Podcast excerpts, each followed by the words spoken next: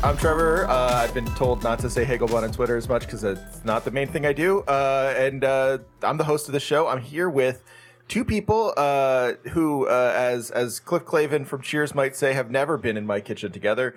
Uh, Mr. Alex Deegan and Mr. Sean McTiernan, uh, fan favorites for uh, those of you who do not like talking about video games. Uh, fellas, welcome, welcome to the year-end episode. Uh, well, well you you fucked up because we're doing games of the year 2021. Count them down, boys. So guess what? They released Postal Five. Let's go. Whoa! I love. Actually, I thought of you, Sean, because I someone was like doing their like games of the year over the past decade list, and it was. I mean, it was pretty. It was pretty dire. Like everyone's entry was really dire. I, I think I mentioned one to Dia, and they were like, "What do you expect? These people like write for the Washington Post. Like, I don't know what Yeah. to tell you." Um, which totally fair.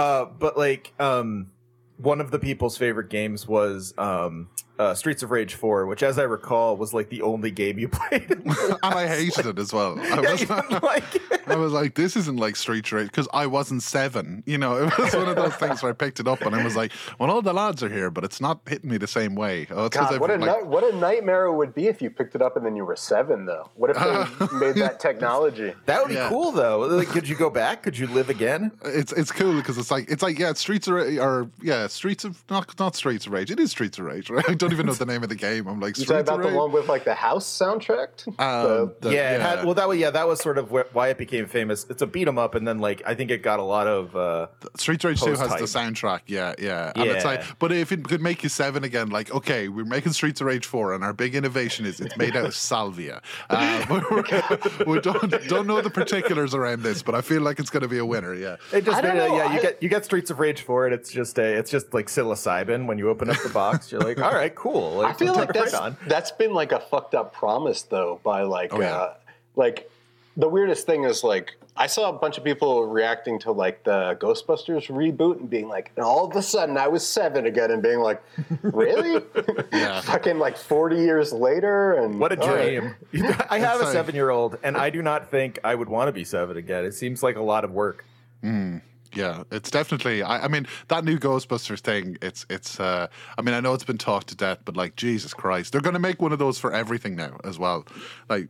There's going to be like a fucking milk money with kids saving up to see a, a, a sex worker's breasts, where it's like big Terrence Malick shots. You know what I mean? And it's all. I don't know what, what, what is going to be like the detuned radio piano song playing at the beginning. Is it going to be it's like? gonna it's gonna be like apple bottom jeans, but just like over like a single cello. Oh, you I know? was thinking like my neck, my back, Yeah, my pussy, and my crack, just playing over like a very sad piano. Yeah, just or a ukulele cover of, of like to the window to the wall and just like Now, did they really? So Egon Spengler's actor is that is that Ivan Reitman? I always forget the Reitmans. Um, which which Yeah, Reitman they made which. like a they made a computer. They made him CGI, ghost, right? Yeah.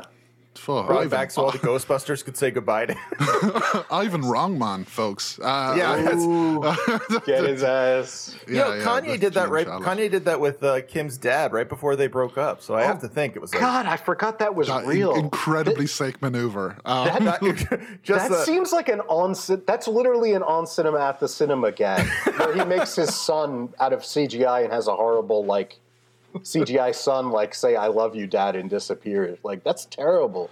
yeah. yeah, it's horrifying. I yeah, honestly, like I loved I loved how uh, the my favorite thing about the the uh, false Robert Kardashian was that he uh, complimented Kanye and said how smart he was. Now you, That was my what I most related with Kanye maybe ever. My, my problem with you saying the false Robert Kardashian is that it not necessarily the false. It's just the second one to show up. Sometimes that's the true Robert Kardashian. Wait, Whoa. They Whoa. didn't fight. They didn't fight to prove who was real. So I think you're being a little bit hasty. Uh, I, think oh, I you- thought I you were think you- coming from like a mystical, like occluded second Robert Kardashian is waiting somewhere in the occultation to show himself. I was going to accuse you of watching too much, uh, too much uh, uh, shot on video to be like your your, your your your brain has entered strange new spaces. I mean, that is true. That is true. I, I, I have really, I've really wasted this year. but, but yes, yeah, yeah, yeah. I, I- I think in new directions now. None of them useful. is Man, content I, ever I a love I love that podcast.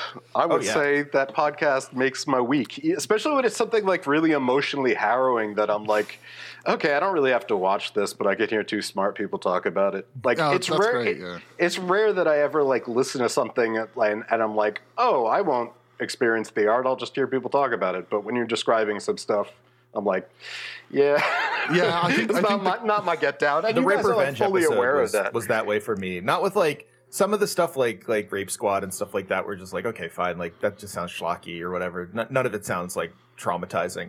There was that one I'm gonna forget the name of it, but about the the woman who like like becomes a different person. and Twilight there's, like, Portrait. the- yeah, yeah, yeah. Yeah, Oh, that, yeah, yeah. that I was just like, I can't watch this. I, I don't know where. So, listener, this is about Live at the Death Factory, which is my oh yeah, no, I mentioned this a lot on my podcast. So which is you're you under no moral obligation to listen to. No, Right? and, I and, just- nor fi- nor financial. Uh, yeah, um, no, no. you we should look at you should look at the the album art for the episodes though. The, the Uh, album art is the best part of it. I do always say that to people, and they're always It's like, true. "Wow, that's really good. Can you do something for free?" And I'm like, "I'm afraid I'm going to need your address so we can find you." um, but um, but uh, yes, the album art is the best part of the podcast. Um, don't know who that's by. Uh, like like it's by it's by Alex, who's also on this call. Some lad. But What's um, up, guys? but uh, that's right. Uh, it's a real mutual appreciation society here. But like, yeah, I think um, I think my canon example at the moment for the show is like we have really, really in depth conversations, but they're about like films for like a woman fucks a gun. and you like see it. And we had a conversation about that. That the director contacted me and was like, "Thank you for the really touching, in-depth conversation about my work." And I was like, "That's it's all right, man." You know. So yeah, that's the kind of that's where we're going. It's, Wait, uh, uh, you should you should talk to the director of Singapore Sling. Um, What's what's that guy's whole story? Yeah, I don't know. I, I remember. I remember he made like the problem is it's one of those things where it's like, oh, I'd love to talk to. Oh, Skype is weird, and he's got loads of other films I'd have to watch. And then he might be like, "How did you see this film?" And I'd have to go, "Boo, uh, uh, I bought the most expensive DVD in the world." That's the real. That's the real uh, payoff with my show, where people are like, "Where do you get this?" And I have to pretend I don't see their their, their communications. from like, "Oh, it's uh, the internet's a big place." You know what I'm saying? So, um, but uh, but you know, you do what you can. Have you thought about talking to the director of Megan is Missing? That guy's kind of interesting. Uh, well, I mean, to be honest with you, our episode, it, like, he should be forced to listen to two, two and a half hours on Megan is Missing. I feel like creating the definitive uh, piece of criticism about something as horrible as Megan is Missing has definitely said something to me about my, my own choice. Astrid made me do it. I, I will say that. Like, I, I was like, I do not want to do this. Like, we were talking about it after You just say that because she's not here, man. well, no, funny, but but also it's true because we were like we were. We, I was after one other episode, and Astrid was like, "We should do Megan is missing," and I said, "We're absolutely not doing Megan is missing. That's not what we're doing here at all." And she was like, "No, you're a huge hypocrite. If scum cinema, which is the term we made up, um, it has Oh, to I've been using that as a real term. You guys were so authoritative about it. well, that's what that's what you do. You make something up, and then you're like, "I'm the expert in it." What, that's that's the only thing I learned from academia, Trevor. Wait, Uh, Well, no, you, that was a good that was a good lesson. I told I told Kristen. Oh, sorry, Deacon. I I, I told no, no, no. Kristen I've that- just been I've been Okay. trying to come up with my own genre name for whatever I do, but I, I always find it embarrassing. I just figure like if Oh, if I gotta gotta say it with your full throat. no shame in the game, my man. You've got to just go out there with your whole chest. But Scum Cinema works. I was Yeah. Thinking like I was like after a while I was like, uh, what about Mind Punk? No, uh, you know, like that level of shit. Because you know, you know how there's a whole genre of art that people call super flat, sort of like Takeshi Murakami and whatnot. Really? Okay. No, I, I don't know that at all. I, I, it's basically like street art plus.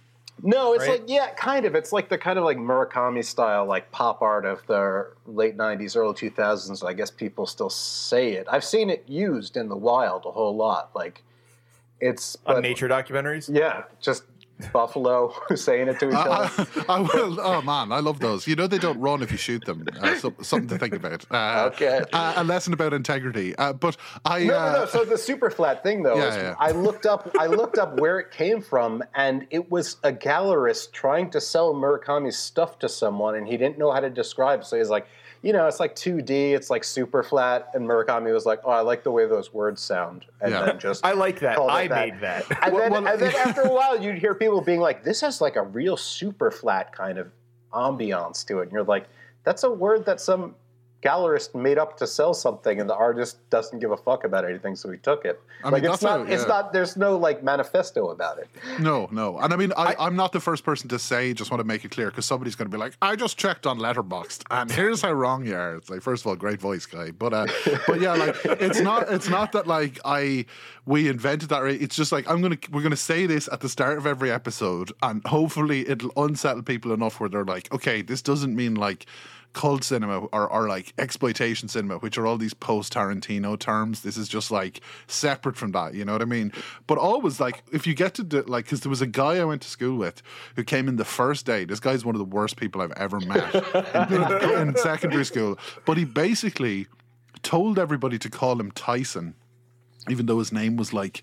I can't. I I don't want to legally action. I don't want to say his name is Kieran something. And you I don't think it's legally actionable. Anyway, he's, he, he, in his previous school, he'd been called Chegg because he had a perfectly brick shaped head, and that was ch- child logic. But this guy said, My name is Tyson, and he punched a few people in the face. And people were calling him Tyson as graduations of all the way up along, and that really like. So I was like, Oh, if you have to, you have to be an asshole and like give yourself your own nickname, and that's it. And it's the worst thing to do. It's like kind of like the wearing your own merch, but obviously not yeah. the crust punk wearing your own merch because you know other clothes. That's the cool wearing your own merch. That's a whole other thing. But uh, but it's like it's like you know you have to like d- define. Anyway, I'm talking about this too much, but it is it, it is like it's it's that's what that's the raison d'etre of the podcast. So I'm just going to call my genre Tyson punk and just punch, punch, punch anybody who asks about it. Then maybe it will Scum stick. Tyson, yes, uh, but um, uh, should I'll call draw it like you into uh, the- yeah. grind shop or like co- uh, find some way to like combine coffee shop with grindhouse so you get Yeah. both of the aesthetics in one. Oh, Similar nice. books But yeah, you could. I, to the you could worst def- people. Yeah, yeah, yeah. I, I think good gays because I like your art and I like your There you go. Yeah. Well, good is such a loaded thing in this modern.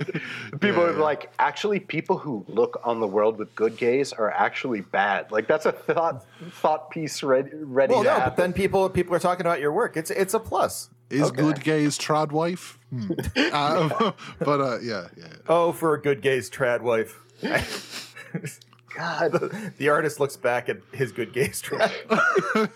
um, but no, I, I, I, so I actually like. I will say, I mentioned, um, and I, I, I say this with love because absolutely the cinema you watch, uh, my wife Kristen would not like, um, or it, it's just not her thing. Like she's Yeah. not interested, and like you know, as, as you point out in the show.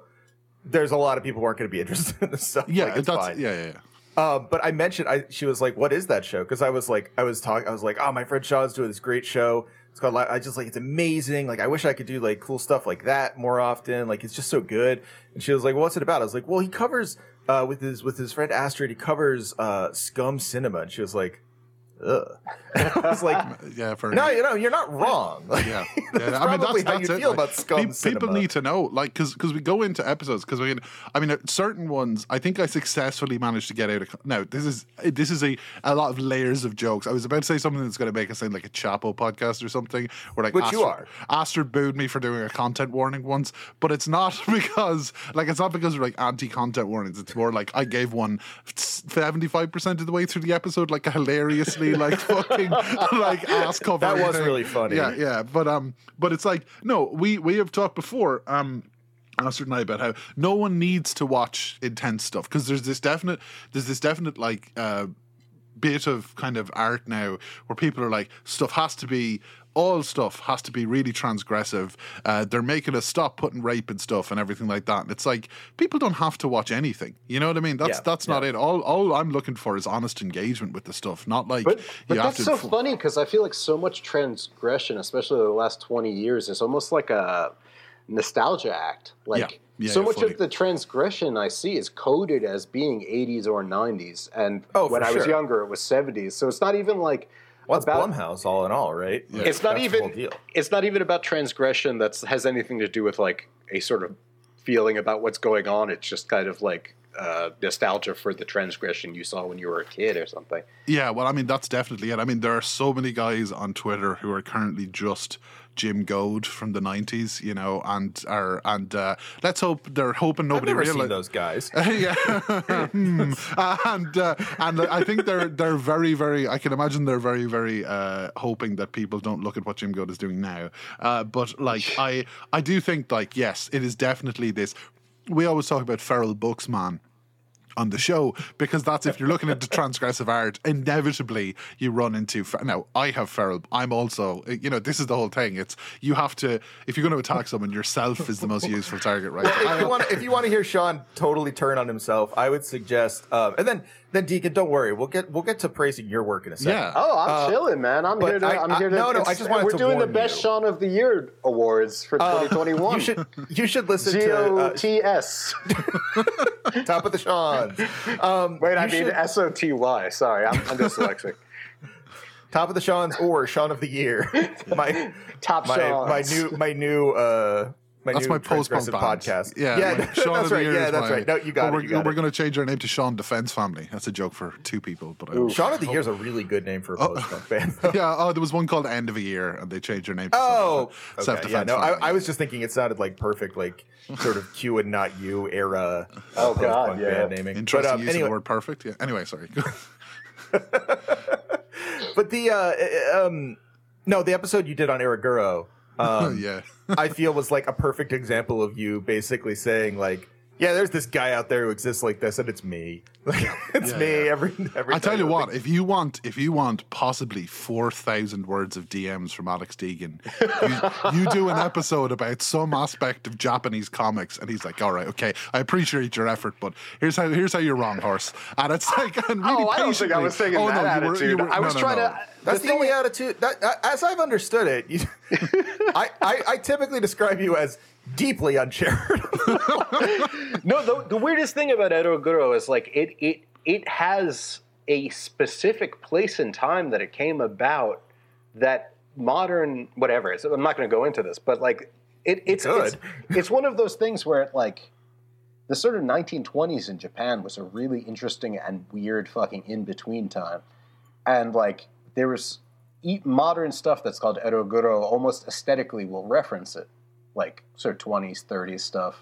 All those writers from back then, like Edogawa Rampo and Yumeno Kyusaku, Kyusaku, Kyusaku, I think, like that the Dogura Magura guy, and it's it's just funny because it it's like uh it's in a similar way to that people can't decouple leftist feelings from like a specific Stalinist era art. Ah, yes. Yeah, yeah, you know, okay. and it's it's very interesting when like a specific and very real and possibly forever thing has a time attached to it. You know what I mean? yeah, yeah, yeah. So like that that's I think the sort of like inarticulate insane shit I was sending to Sean No, and being you- like you- there was a whole culture where people were drinking dregs out of alcohol and they didn't give a shit. Like what they drank was the worst shit ever and it was cool and people were going blind. Like level if of you saw Alex's now viral tweet, "Hey, at no chorus, here's why you're wrong."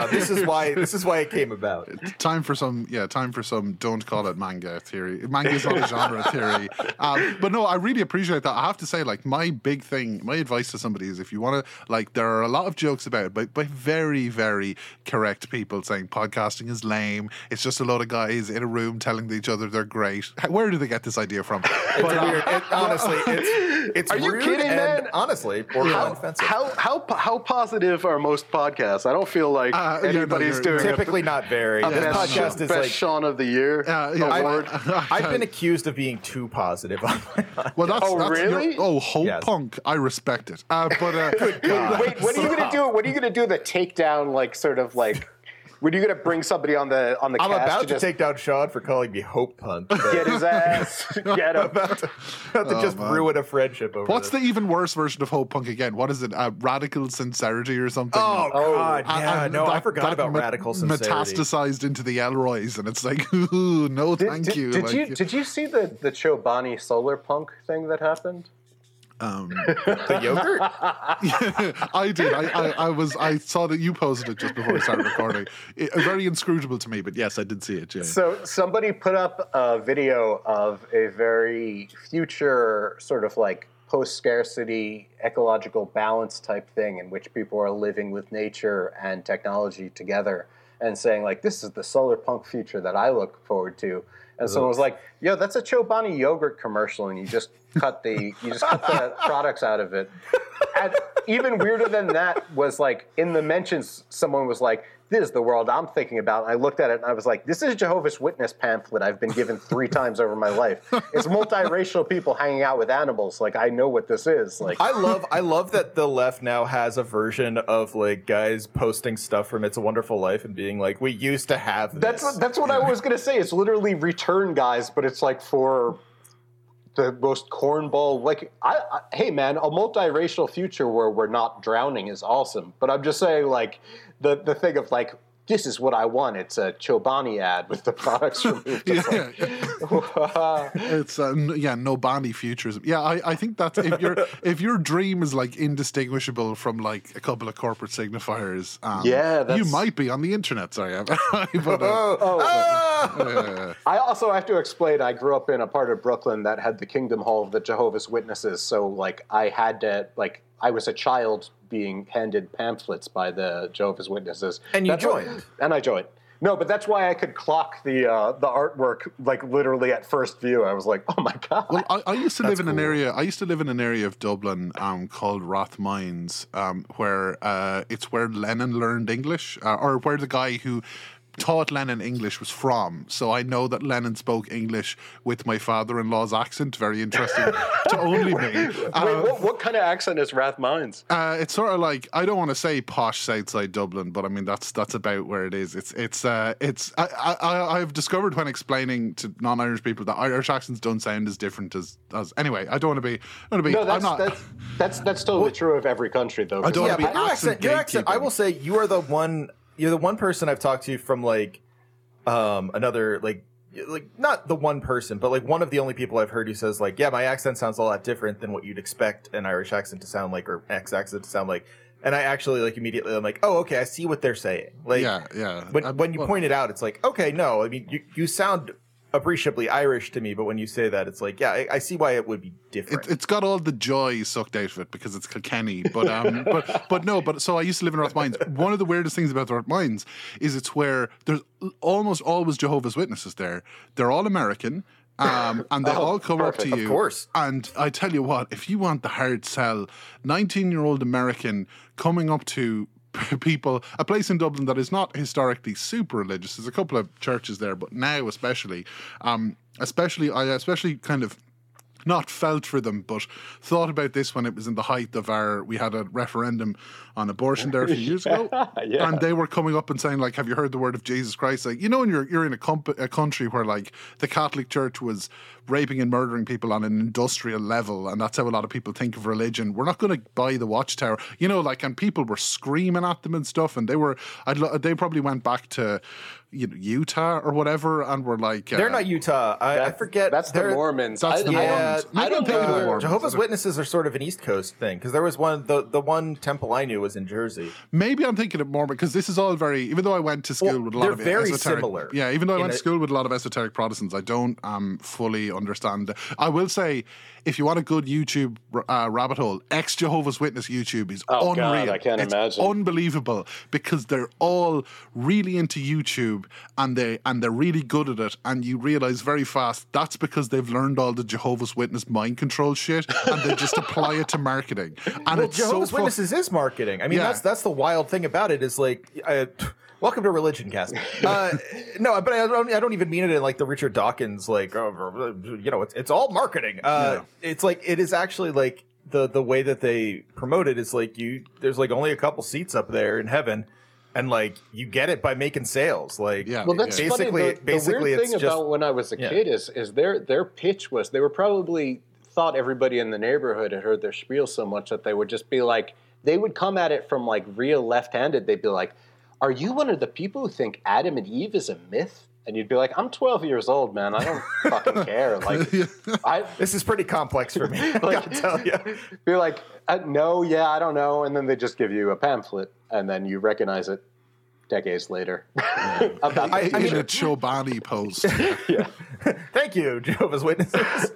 I yeah, I think like I think the the weird thing about I don't know, like the weird thing about Jehovah's Witnesses to me is that like they seem like Mormons because I feel like if you grew up to me, if you grew up around American Protestantism enough, the sort of like salesmanship version of American Protestantism as opposed to sort of like the dour unhappy or the extremely judgmental version um, are like very very uh, obvious. And i feel like mormonism sort of like has that element to it even if perhaps that's not entirely fair.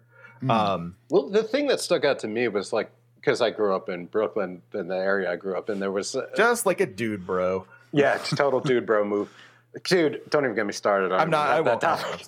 But it was just podcaster shit. Anyway, sorry. sorry. it was just it was just like the way I first learned about it was I remember asking this kid Cam like, "Do you want to come to my birthday party?" When I was like seven or something, he was like, "No, we only celebrate the birthday of Jesus," and I was like, "Huh."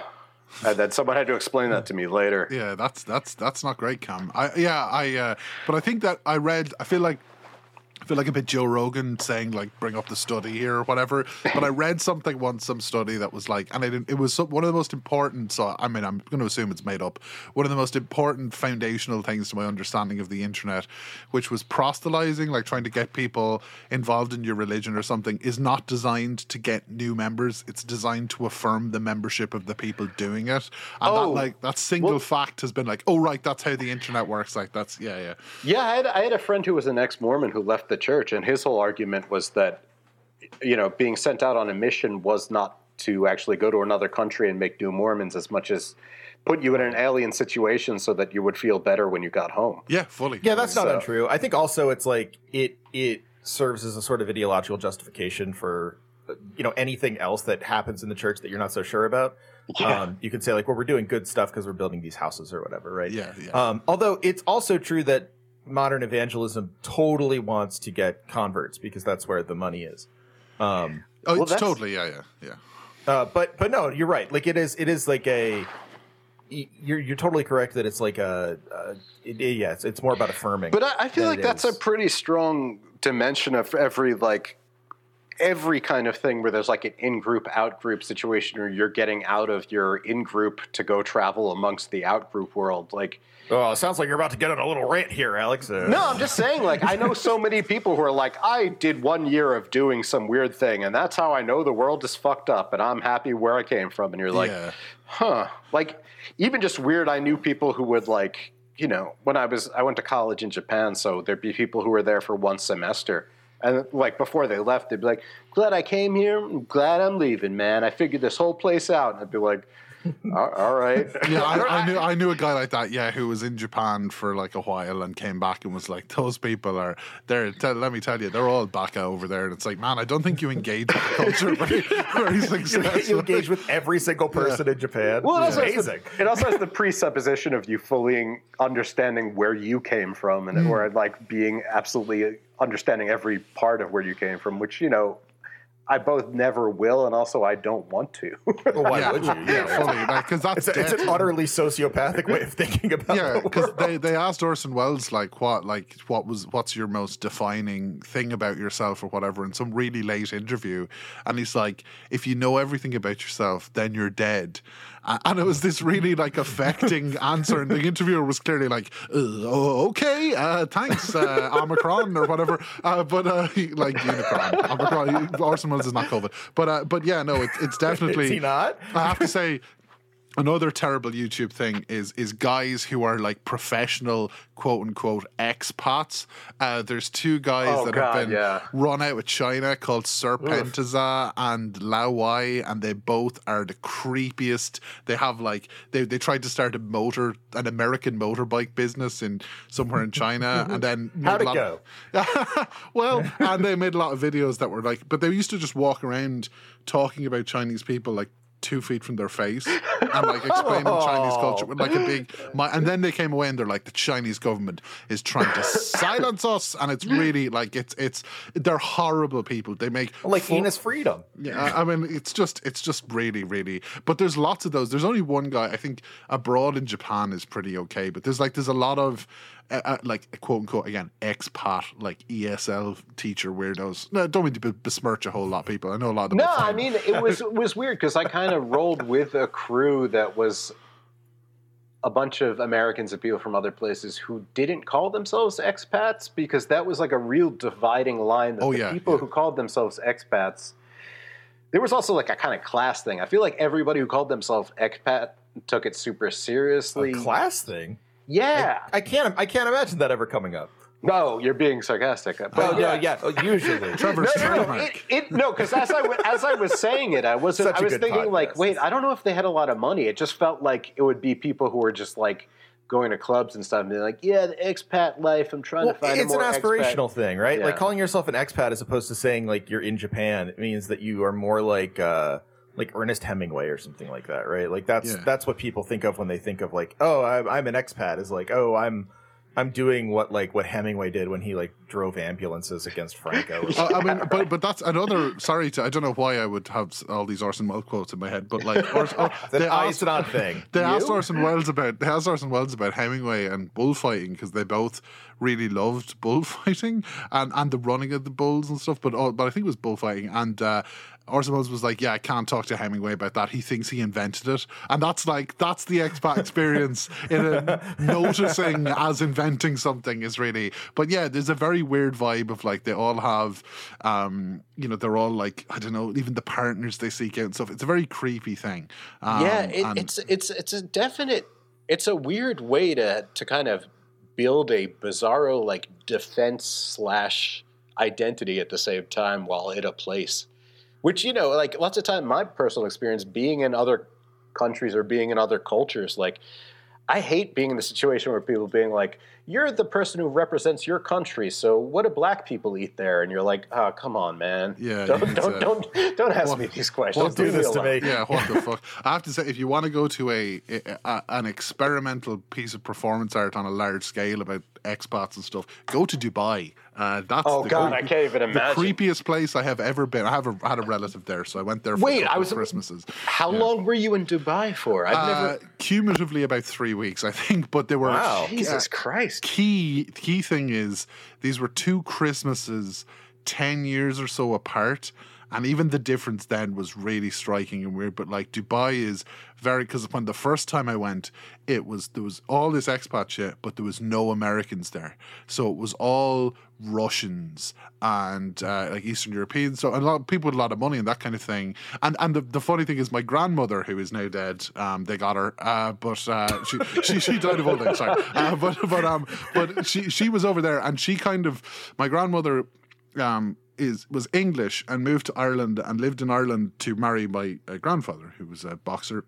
And they opened a sweet shop. Anyway, sorry. And she lived in Ireland for 60 years and always thought of herself as English and thought Irish people were shitheads. 60 years. Anyway, so she amazing. she went to Dubai with us and as well as almost falling in a river and trying to bring me with her, which I was a real strange experience. Like she was falling and she grabbed me not for help, but for for mutual I'm going down. Fully. Like yeah, it's a real, uh, real uh, what I assume. That's a be- that's like a that's a very um I come That's- from Europe grandma thing to do. That's Like, also just sounds a like something classic- my, that's my just a Italian classic grandmother would do. Dubai story, man. yeah, yeah. That's You're just what hanging we're all out with just- Russians and Ferraris. Maybe you're buying some Kalashnikovs, and then you and your grandma fall into a Mutual. river. Then I will say, if you called my grandmother European, she would actually kill you. Oh, but, shit. But So uh, good. but uh, she's she's part of. But this is what I was going to say. She considered herself a colonial power, I think, still. And um, Wow. she um she got to Dubai and was like, oh, I assumed that all the locals would be servants. And my uncle had to explain to her like no like everything is like you have to if you own a business in dubai 50% of it is owned by a local. Like there are guys whose job is just signing a piece of paper once a year. Uh, you know uh, people who are coming to the country need 40 driver driver's lessons to have a driver's license. People who live there don't need any. So it creates a very interesting dynamic on the road. Um, but like uh, interesting. but i mean dubai is absolutely horrific amounts of like there are windowless warehouses where uh, migrant workers work Of to build. course. there's a huge amount of death in those buildings it's a real serious thing but it is definitely expat in excelsis you know like you have people go it reminds me as well of like like the, there's places in spain and they i mean this was a real cheap pop during brexit right where they, because there's places in spain that are almost all english people retirement spain is like florida for Yeah, english yeah, people yeah. certain, certain parts And of it was funny after Brexit, all of them were complaining in a lir- literally like ridiculous way of like, "Oh, what are we supposed to do now, huh?" Yeah, yeah. They're like, oh, well, you didn't tell me that we were going to exit from the European Union. Like it was, yeah, it was very strange. I do like imagining cheap pops after Brexit, like um, Like, Man, I got- I got sex- Farage just like up on up on the turnbuckle, like or Jerry Lawler being like, "Oh, book out!" The NHS is That's going to Jeremy get all the money. music. Yeah, Dude, yeah, I, I still got a shipment of sex arses stuck in Calais for the last two Hey. years. we Oh, yeah. love that article.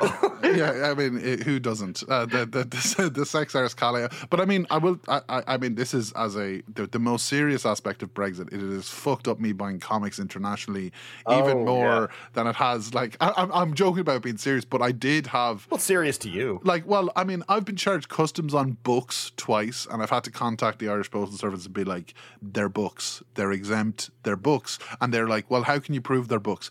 They have books on the envelope twice, and No, they're no, no. book It's like shaped." it's it. No, it's a, it's a, it's a, it's like a, uh, it's, it's a, it's like the the art versus pornography issue. Seriously. Yeah, well, there's books. I know when I Define say books. them. Like I don't yeah. think this is a book. To me, this is art. Or Like, like, you this try is- No, there was just someone who hated the graphic novel versus comic thing, and they were coming down hard on Yeah, comic. they're like, oh, you think you deserve to be in a library? Uh, yeah, uh, but I mean, like, look, you don't know pain until you've tried to buy the new 25 page issue of Love and Rockets and seen the shipping is $30 as the Oh, only available Jesus, shipping man. option. So, uh, so yeah, that's what that's what Brexit has you done. can you can only say. I mean, honestly, the only thing you can say, worth it. Yeah, I mean, uh, uh, sadly, I think I ended. I think I got it slightly cheaper, but not that much. There's only one consistently good uh, comic shipper internationally for me. I mean, I don't mean to besmirch anybody, but there's the, the one that's always on time, never fails. Is uh, Gatosaurio, which is Oh, yeah, run, yeah. yeah, It's a- run, by- yeah, run by Inés, uh, yeah. yeah, Inés uh, Estrada uh, in in Mexico,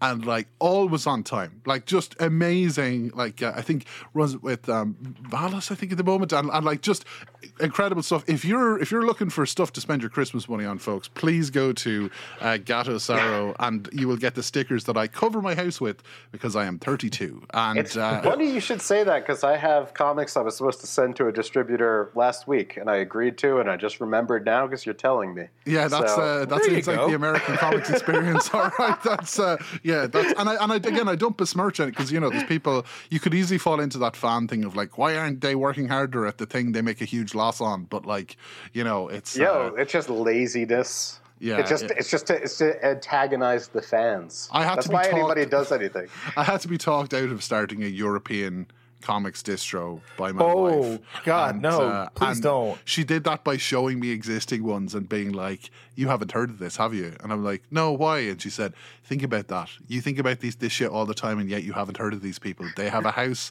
full of these fucking. They have a house full of King Cat. They're never going to get that back. They have to burn them in a waste. You know, it's like, oh Jesus. That's okay. funny because I feel like the uh, the Gosh London dudes were always on top of it, but Oh no, they Brexit, yeah, I have they're no idea. It's like yeah, they're Gosh London. I mean, if you're in Gosh Comics in London, it's like that's one of the things. I haven't been over to London in ages, and that's I used to go there twice a year, and they'd be like, "Oh, here he is," and I'd, and I'd like have a pile of shit that's like, "Oh man, is there anything people are talking about that I don't have?" I did manage to very airily say I didn't like. um I think I told you this, Alex. Uh, Anton Cosse uh, um, comics. Who was a, and that's crazy because you're wrong. He's like yeah, no, I, I, I existing person. reconsidered. Yeah, I reconsidered. A, a comic artist I respect a lot uh, said I was wrong, and I got through. Can't remember who they are, but uh, who was it? But Oh. uh, um, um, um, uh, Comic X was. Uh, but I managed to say, Keith, and, Keith Jaffe. Yeah, I, I, I was like, yeah, exactly, the the, the folding guy from Mad Magazine. But I, uh, I said, oh, I don't like, I don't really like his work. To a guy who I was like, as I was saying it, I was like, this is the guy who edits uh, Breakdown Press. Who, uh, Yeah, this was is it, how- it was like one of his best friends who he drinks with. Yeah, and, and I was like saying it in slow motion. I was like, "Ooh, shit!" But uh, but I think I bought it right. Very nice. Breakdown Press again. Great, great comics. Um, uh, and great, great, great, great bunch of lads. I feel I feel like I'm advertising stuff now. I'm doing a gift No, it's guide. good. Well, it's an end of the year episode. the end It's of an the end of the year. year. So Yeah. I, I wanted to ask you two um, something, and and and uh, feel free to tell me if you don't want to answer it. Um, it's, it's very we all get off the call at the same time. No, How do I hang up no. on this guy? Yeah, yeah. Uh, no. Um, so, uh, as an end of the year thing, I'm not going to ask you your favorite video games of 2020. Uh, Oh, yo, Uh, I got one. I got one though. What's your favorite video game of 2021? Moon. Play Moon.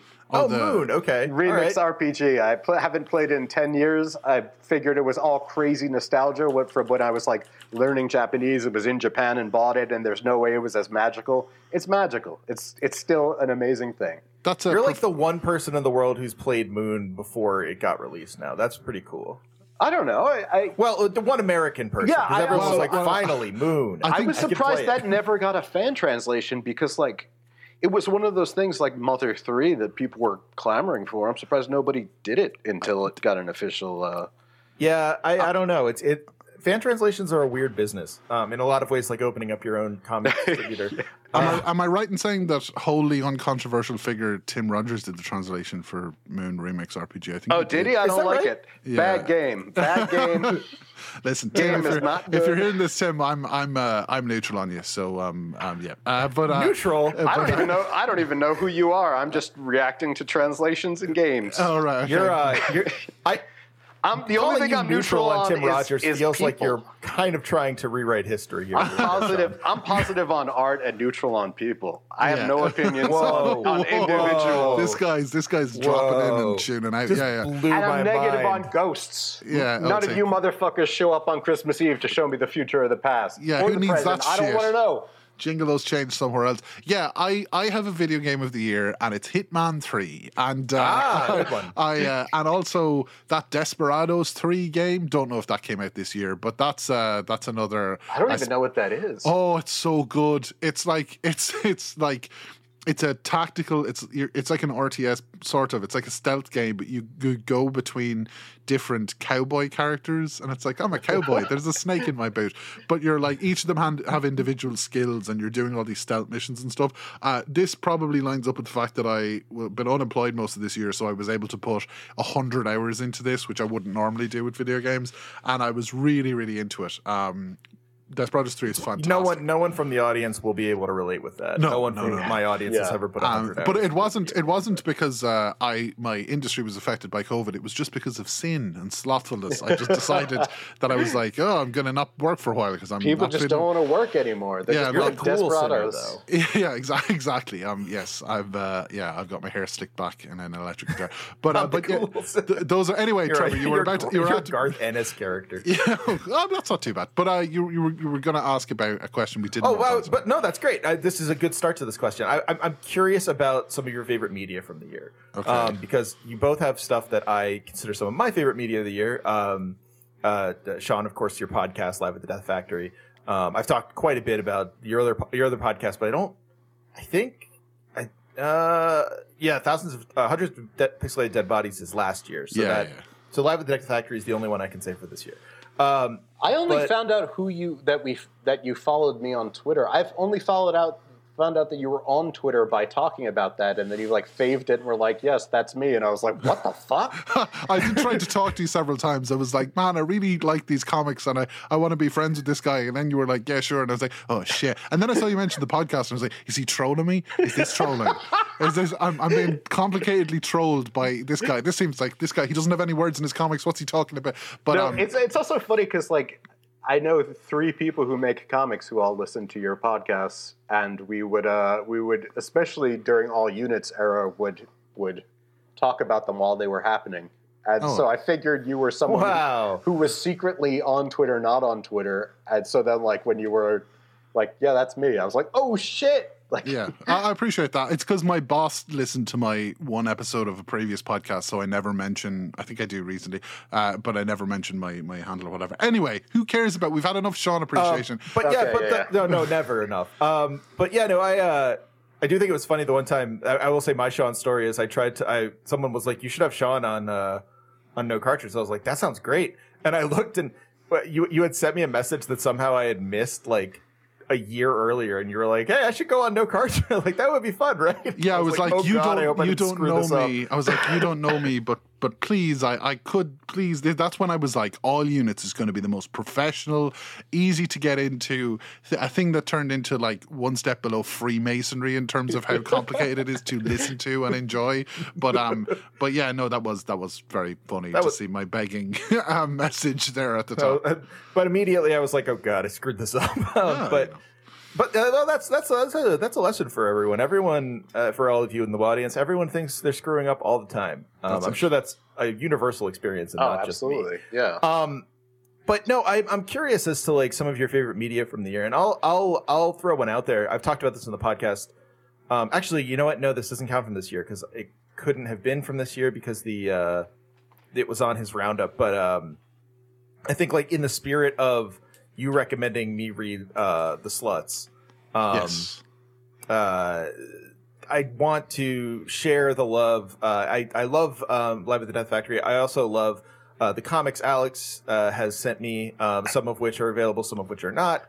Uh, just like a little bit of a small friend brag there. um, but yeah, um, uh, so those are some of my favorite media of the year, absolutely. Um, and I can go off and explain as to why, uh, since we haven't talked much It's about funny because I'm ra- I'm racking my brain. I have no idea what came out this year and what haven't. It's a cliche. well, just whatever you enjoyed this year. I mean, like, it doesn't have to be something that came out this year. I do have something this year that I thought that I think probably people might swing past that I, that is Okay. that is pretty good. So there's this um there's this uh documentary called um Life of Crime, right? Mm-hmm. And uh it is this is fucked up, right? Like so this I'm just going to say it now. This is this is a little thing I like to call scum cinema. So there was this there was uh, he did it. There was this documentary called One Year in the Life of Crime that came out in 1989, right? That was about these two guys who were um basically shoplifters in New York. And um, can I be more specific than New York? I should be, but no. Uh, and uh, they're like stealing stuff or whatever, and it tracks their lives and kind of what happens to them. What was interesting about this, first of all, you see them commit lots of crimes and their life gets very fucked up, but it's very, it's a very strange vibe in the documentary. this is this is a documentary. Yes, Okay. this is- uh, this is- yeah. Yeah, these Never softies are very uh, into this, I think. Uh, but uh, I, that's not the context I saw it in, but I've heard that afterwards. So Huge the- Safety fan, Sean McTiernan. I, I do like. I, I, sadly, that is guilty as charged. Is that true? I, I thought you, I thought you generally did not like. No, that A24 was me. That was that was me who didn't like Ah, the right, okay. I think. That's old man Deegan. That's that's no, no. I'm I'm here for You for. don't like Blumhouse stuff. Yeah, yeah. That's yeah. That's our. If we Funkos, I'm the non Blumhouse one, and Deegan is the. Non, I also think A24 is funny. But anyway, so so so one year on, in a life of crime is this documentary with these two guys. The director is very weird because he like hectors people. It's kind of like a Nick Broomfield thing, where instead of pretending to not exist or whatever, he will like shout questions or whatever, and uh, and and then like uh, kind of um, people would be like, "Why are you shouting at me, John?" or whatever. So that's the first one is interesting. They made one 10 years later called Life of Crime Two, and it is devastating. Wait, because so so where do they end up ten years? this is it, right? So ten years later, it's and it's really, really harrowing because they have all developed some level of dependency on heroin, and um, they're they've been in and out of jail. They've been kind of trying to get clean and all this kind of stuff, and it's very, it's very hard to watch because it's it's one of these documentaries where. It's a HBO documentary in the 90s. So, two things. The music supervision is absolutely deranged. Uh, like, it opens with like the Macarena or something. It's, it's completely bizarre.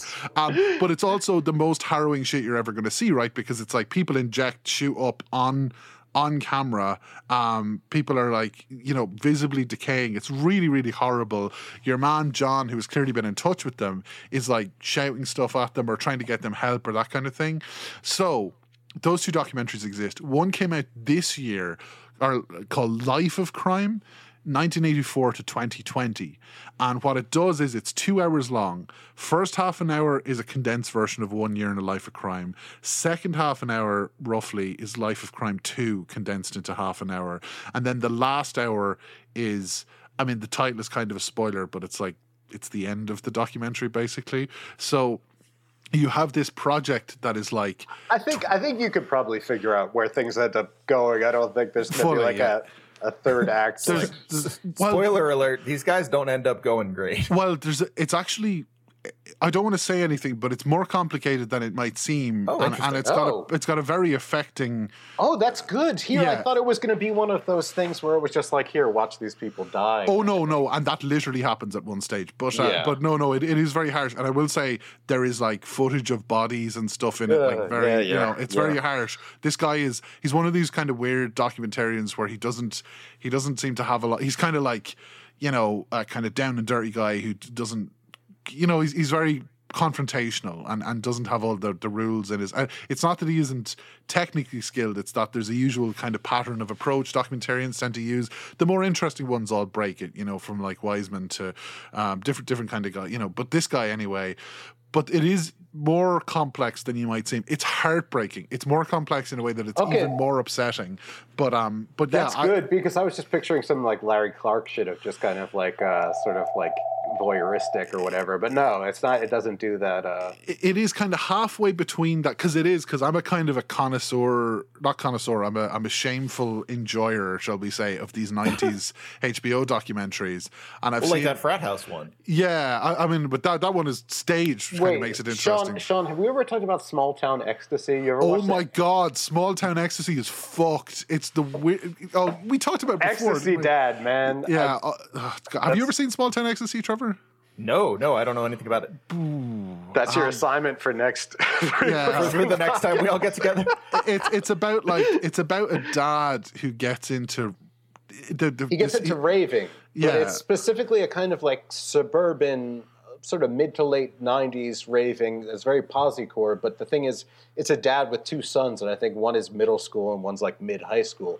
So it's a Oh. dad like dressing like mid 90s rave and doing ecstasy with like his kids and his kids' friends. Yeah, and post-divorce. dark- Weird. It is dark as fuck and super weird. There, there's a scene the one Whoa. the shot I always remember is him with his arms around I think the 16 year old and the 14 year old and they're all rolling and chewing the jaw off themselves and um, it's And just he's really probably straight up wearing a visor, like a tennis visor upside down. Yeah, It's yeah, just in it- that kind of era. small town stuff. ecstasy but that's like that is the perfect HBO documentary Yeah, see, that's the kind that I'm into mainly because you don't see anyone die on camera. But they used to have once in the 90s where it'd be people like, uh, yeah. Like, well, uh, the, one of the other guys' documentaries is High on Crack Street. Like, yes, that's another- exactly the one I was thinking of. And they're Yeah. like, here's a crack whore giving head for, you know, like, okay, thank you. Yeah, yeah. There's those. I mean, those ones are awful. But I did. I think because of my um, sheltered existence up a mountain, um, I I did watch those when I was a teenager as well. Like I think the reason I got into weird films was I got into some private tracker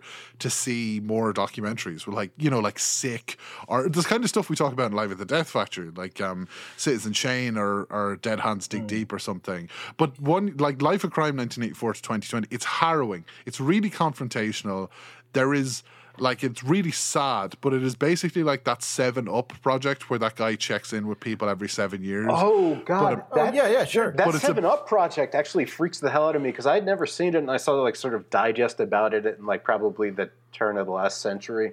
And the thing that was the weirdest about it is it kind of showed like the crazy desperation of the bourgeoisie. It was like everybody's not unhappy, but they're definitely not happy. It was just a bunch of grimacing people with like sweaters in their Yeah. houses, just like I was like, oh my god, man.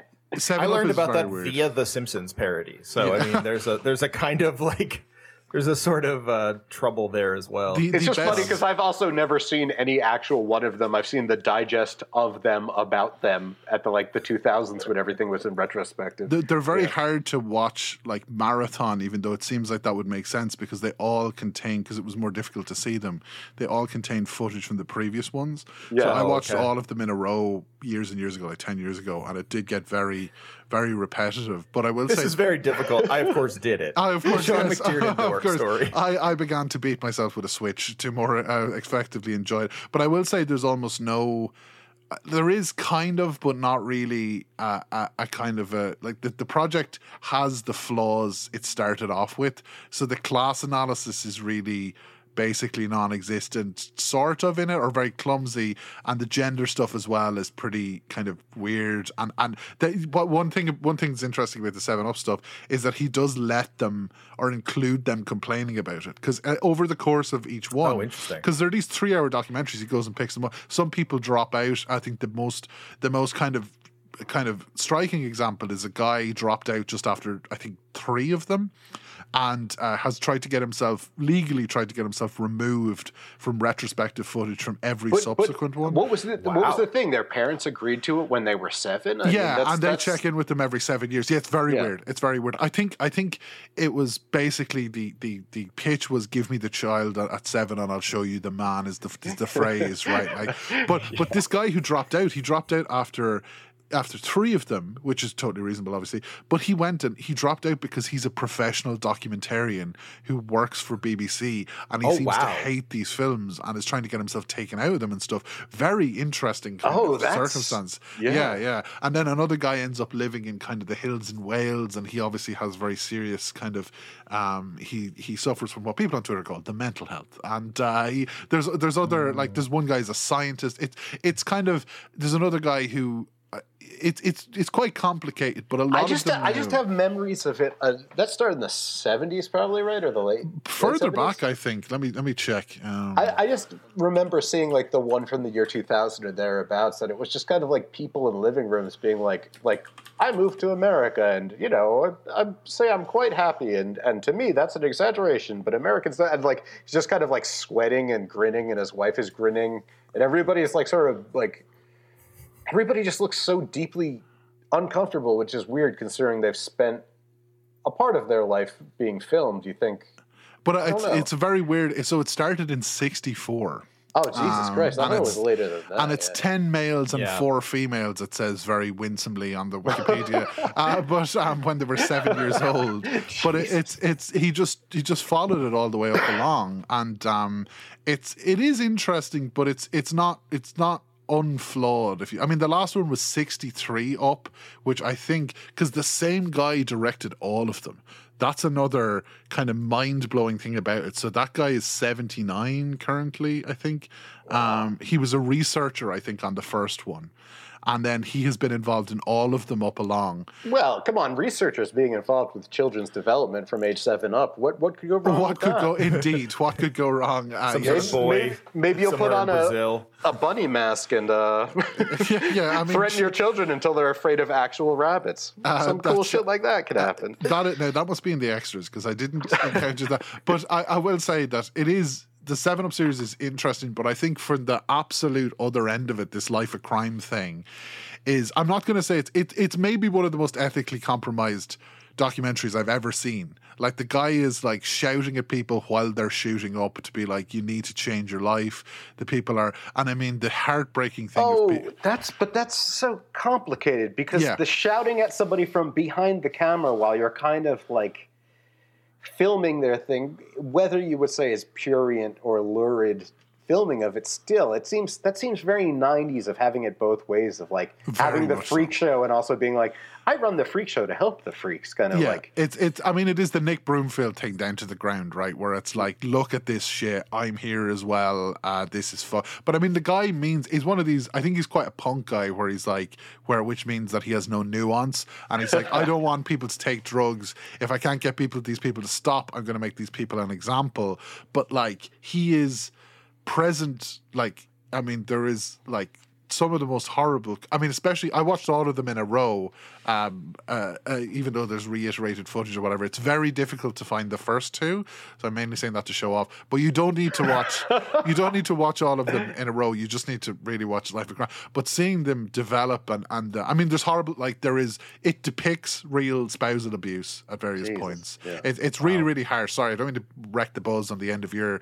Uh, start talking about how good my podcast is again. No, but like it's it's just one of the things this year that really struck me. You know, that was really like, uh, God, that's very because I, I watched like loads of these documentaries this year, partially for the show, and I mean some of the stuff like Dead Hands Dig Deep or something is a documentary I can't actually basically ethically recommend to anybody.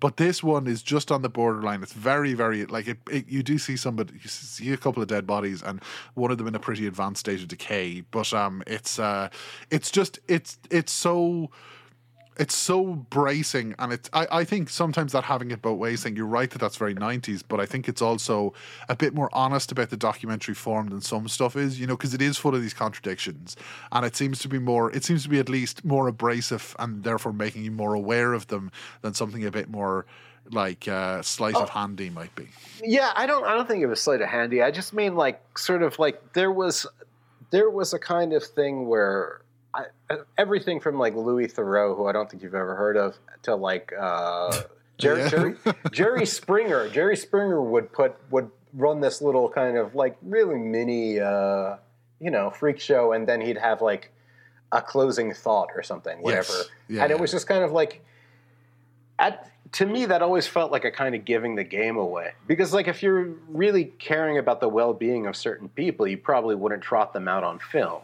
Yeah, which is- exactly. but but in if, if if what you're talking about if he's actually in a punk rock way trying to get them to kick junk while screaming at them uh, like maybe but like Yeah. Yeah. It does it does remind me of iconic early 2000s moment of when they had the director what you're saying there reminds me of this when they had the director of Bumfight on Dr. Phil and he came out he came out dressed as Dr. Phil to illustrate a point and Dr. Phil threw him out like before he got to sit down.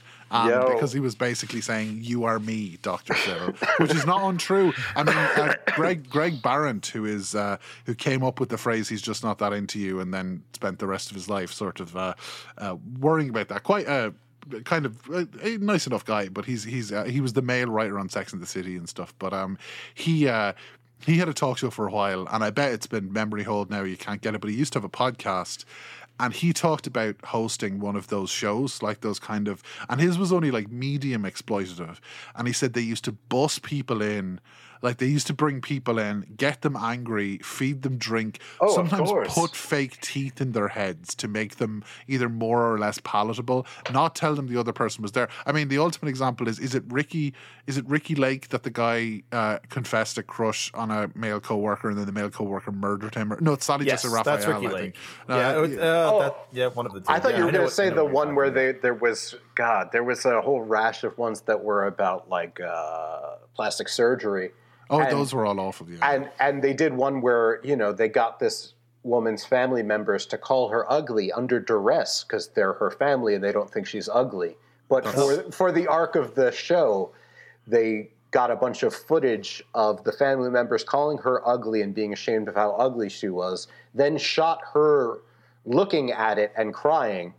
And then that something fell through and they didn't use that person and give her the surgery and then she killed herself. Jesus I think it was called the Swan or something. Yeah, like the that. Swan. Yeah, that's it. I mean, this stuff is all Oh, so yeah, horrible. sure. Yeah, it, it's it's I, w- uh, something to mention about these documentaries. Sorry for monopolizing the show with this kind of non-funny thing, but um, it's uh, some, something about these docu- these documentaries is that uh, there's one. So Louis Theroux, right, who I um, have many thoughts on because he was sort of I wanted to be him when I was 18 or 19, you know, and now I realize that a key component of that is having a very famous dad um, in in uh, in the country he's from. But uh, anyway, he he made a documentary with Jimmy Savile.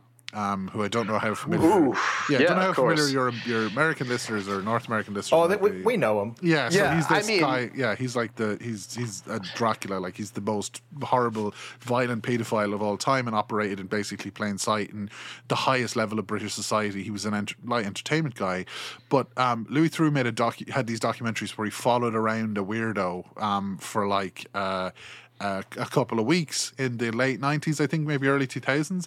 And a lot of these people were actually quite controversial. I believe another one was like Robert Maxwell, who tried to slander him while it was happening and all this kind of stuff. But, um, but, uh, the, Wait, the- who was who was Robert Maxwell? he's a news, I might be wrong about Robert Maxwell now, but he's a newspaper. He was a kind of a, he was a kind of a, what would you call it? Like, um, PR mogul. I'm definitely getting this wrong now. Um, when Louis met, hold on, let me see, because the the the, theory, the series was called When Louis Met, and it was uh, bu- bu- bu- Max Clifford. That's it. Sorry, Robert Maxwell. okay, because I think Robert Maxwell is is Ghislaine yeah, yeah, I was going to say, yeah, I was going to, I was like- getting, getting a bit eyeball like, emoji was, there. was there was there a Louis Theroux Yeah. hanging out with? Okay, yeah. No, no, but it's Max Clifford who was also this. Who basically Max Clifford was like his job was to um, kind of go out and invent heterosexuality for his clients and stuff. Like he's a really, really inte- a horrible person.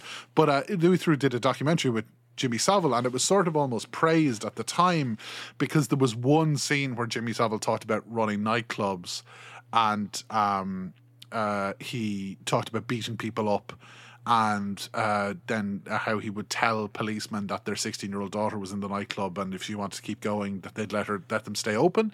And that was regarded as this kind of big character breaking moment. But I think he vaguely says something about pedophilia to him and he he um he uh, dismisses it. But Louis Theroux actually made this like garment rending documentary called like what was it called again? Was it called Savile? So the first one was called Weekend with Jimmy, and this one was called Savile, and it was like twenty years later. and I think, or it was around the time of his death, and it was Louis Theroux. It's such a perverse, weird thing that only the British media could produce. Basically. W- w- Was it like a long mea culpa for him being silent on But Jimmy the, it was the yes, and the it, the style of it was what was particularly weird and British. He basically goes around people to people who have publicly come out as victims of Jimmy Savile and they call him a dickhead and they tell him how horrible he is. And it is What? like this yes, it is so strange. I'm not even sure if it's useful. I am actually pretty sure it's not. But um it's just so like it's so it's not it isn't it's not self-excoriating you know in terms of like how did he not notice? How did he spend all this time with them how he contributed to this kind of jack the lad persona and everything like that. It's a re- like savile is a really weird documentary. But didn't didn't didn't Savile get like almost half a century of that treatment from a whole country? it, Like- it, it only came out after he died. And like this is a ah. guy who like he was did all this charity stuff and whatever but like he had keys to wards in children's hospitals Oh, Jesus Christ, and that's room, fucking- private yeah. rooms in them so like this guy is the evil of this guy i don't want to go into it any further but it's so and he was pictured like he used to have dinner with the queen at christmas and shit like that like i knew that like this guy was in the highest echelons of he was, was one of the top of the pops presenters so now uh, uh, digital archiving point here, folks. Uh, probably not, but anyway, they don't show a load of episodes of Top of the Pops now because he was the presenter on them, and you can't show And that's that. just that's just hurting. That's just hurting all of those bands. It's like, what if you want to see a performance of Status Quo or something? Yeah, Like, exactly. Like, what if you want to see the specials be cool or whatever? But, uh, but like, yeah, it's it. But it, it is. I mean, Louis Theroux also. I think. I'm trying to remember when Jimmy Savile died, but Louis Theroux also made this extremely weird documentary where he went to Coalinga, which is that giant prison for pedophiles in the middle of the U.S. But um, Oh, Yeah. dude. Yeah, I. Yeah. There was a lot of British people going to Coalinga for whatever Yeah, reason. it, it's it's British society is so stra- as, as as an observer of it uh, from uh, just beside it, it is very weird. It's very cliche to be an Irish person down on Britain, but that's because of the whole. Oh come on! You, thing. you, you've got history that you can. Do Yeah, that. yeah, it's- I also like to do it just for fun with my friends Oh, it's, it's good. It's good. It's good. They can't defend themselves. What are they going to say? You know. But anyway, so that's a giant bummer in the middle of your end of year podcast. Uh, um, what uh, What did you enjoy, Alex? Wait, I was just thinking about the whole the whole thing about like media excoriating itself about itself Hmm. is so fucking weird. And the weirdest thing that happened semi recently was like with the with the Britney Spears conservatorship, Oh, where basically she was a slave to her father, controlling and basically you know following laws as if she was like a child star well into her adulthood as a mother and a person and stuff. But there was this thing that happened with, you know, on Twitter and in general, but a sort of pundit people who are going like, we all did this to her. And we have to look back at what we did. And you're just like, no, that was you. Yeah. That was you. And also, fine. If you if you were the person who made your bones being like, look at this crazy bitch, ha ha ha, she cut her hair, she's crazy, she's crazy. And then like 10 years later you're going like we hurt her so bad like it's it's just the same it's just a different side of that coin like Yeah, it's, you And I did this every week for money. Like it's not like it wasn't a societal. Yeah, yeah. my friend sam sent me a tweet from uh, if you guys don't know who this is perfectly fine there's a guy named perez hilton who back in the day Yes. got really No, that's what I was going to say. How could we not similar to know about Perez Perez Hilton? Oh, I don't know. Maybe I'm just used to talking to people who are younger than me, and I I barely know who Perez Hilton is, and like people are like, no, I have no idea who that is. But Big you know, stern guest. he he was a guy who kind of made his bones like taking photos of like Britney Spears and Lindsay Lohan and like MS painting drawings of dicks in their mouth and stuff. And he came out during the Britney thing and was like, "We all must apologize for what." And it was like, "Yo, you're the last person. You're the last Yeah. person to you- you to make no this moral high about you and Yeah. grandstand." Like, I mean, I think a lot of it is just like the the desire. So this is going back. I mean, I I prefer listening to you guys talk than talking, but uh, uh, like I, you know, thinking about what Sean was saying way earlier about sort of like the moralizing that happens with um, uh, documentarians. Like I was thinking about this movie I watched in um, grad school called, uh, which uh, maybe you've seen it or maybe I realized it was Marc Singer, which is funny, uh, but uh, called uh, Dark Days about basically Oh, yeah. pe- people who live uh, under the in like Yes, uh, I disused. remember this. uh, it's got a very tunnels. famous DJ Shadow theme that yeah. plays. Boom, Yes. Boom, boom, boom, boom, boom, boom. Right. Uh, but the so like the that movie, I was checking out like the Wikipedia and stuff, and there's like no controversy about it or anything. And even that film, where like they, the one guy, they're like, yeah, like he's finally clean, and then at the end, it's like he died because he relapsed. Then it's Yeah. like it is it is framed like ah these poor people they tried so hard and our our influence wasn't quite enough.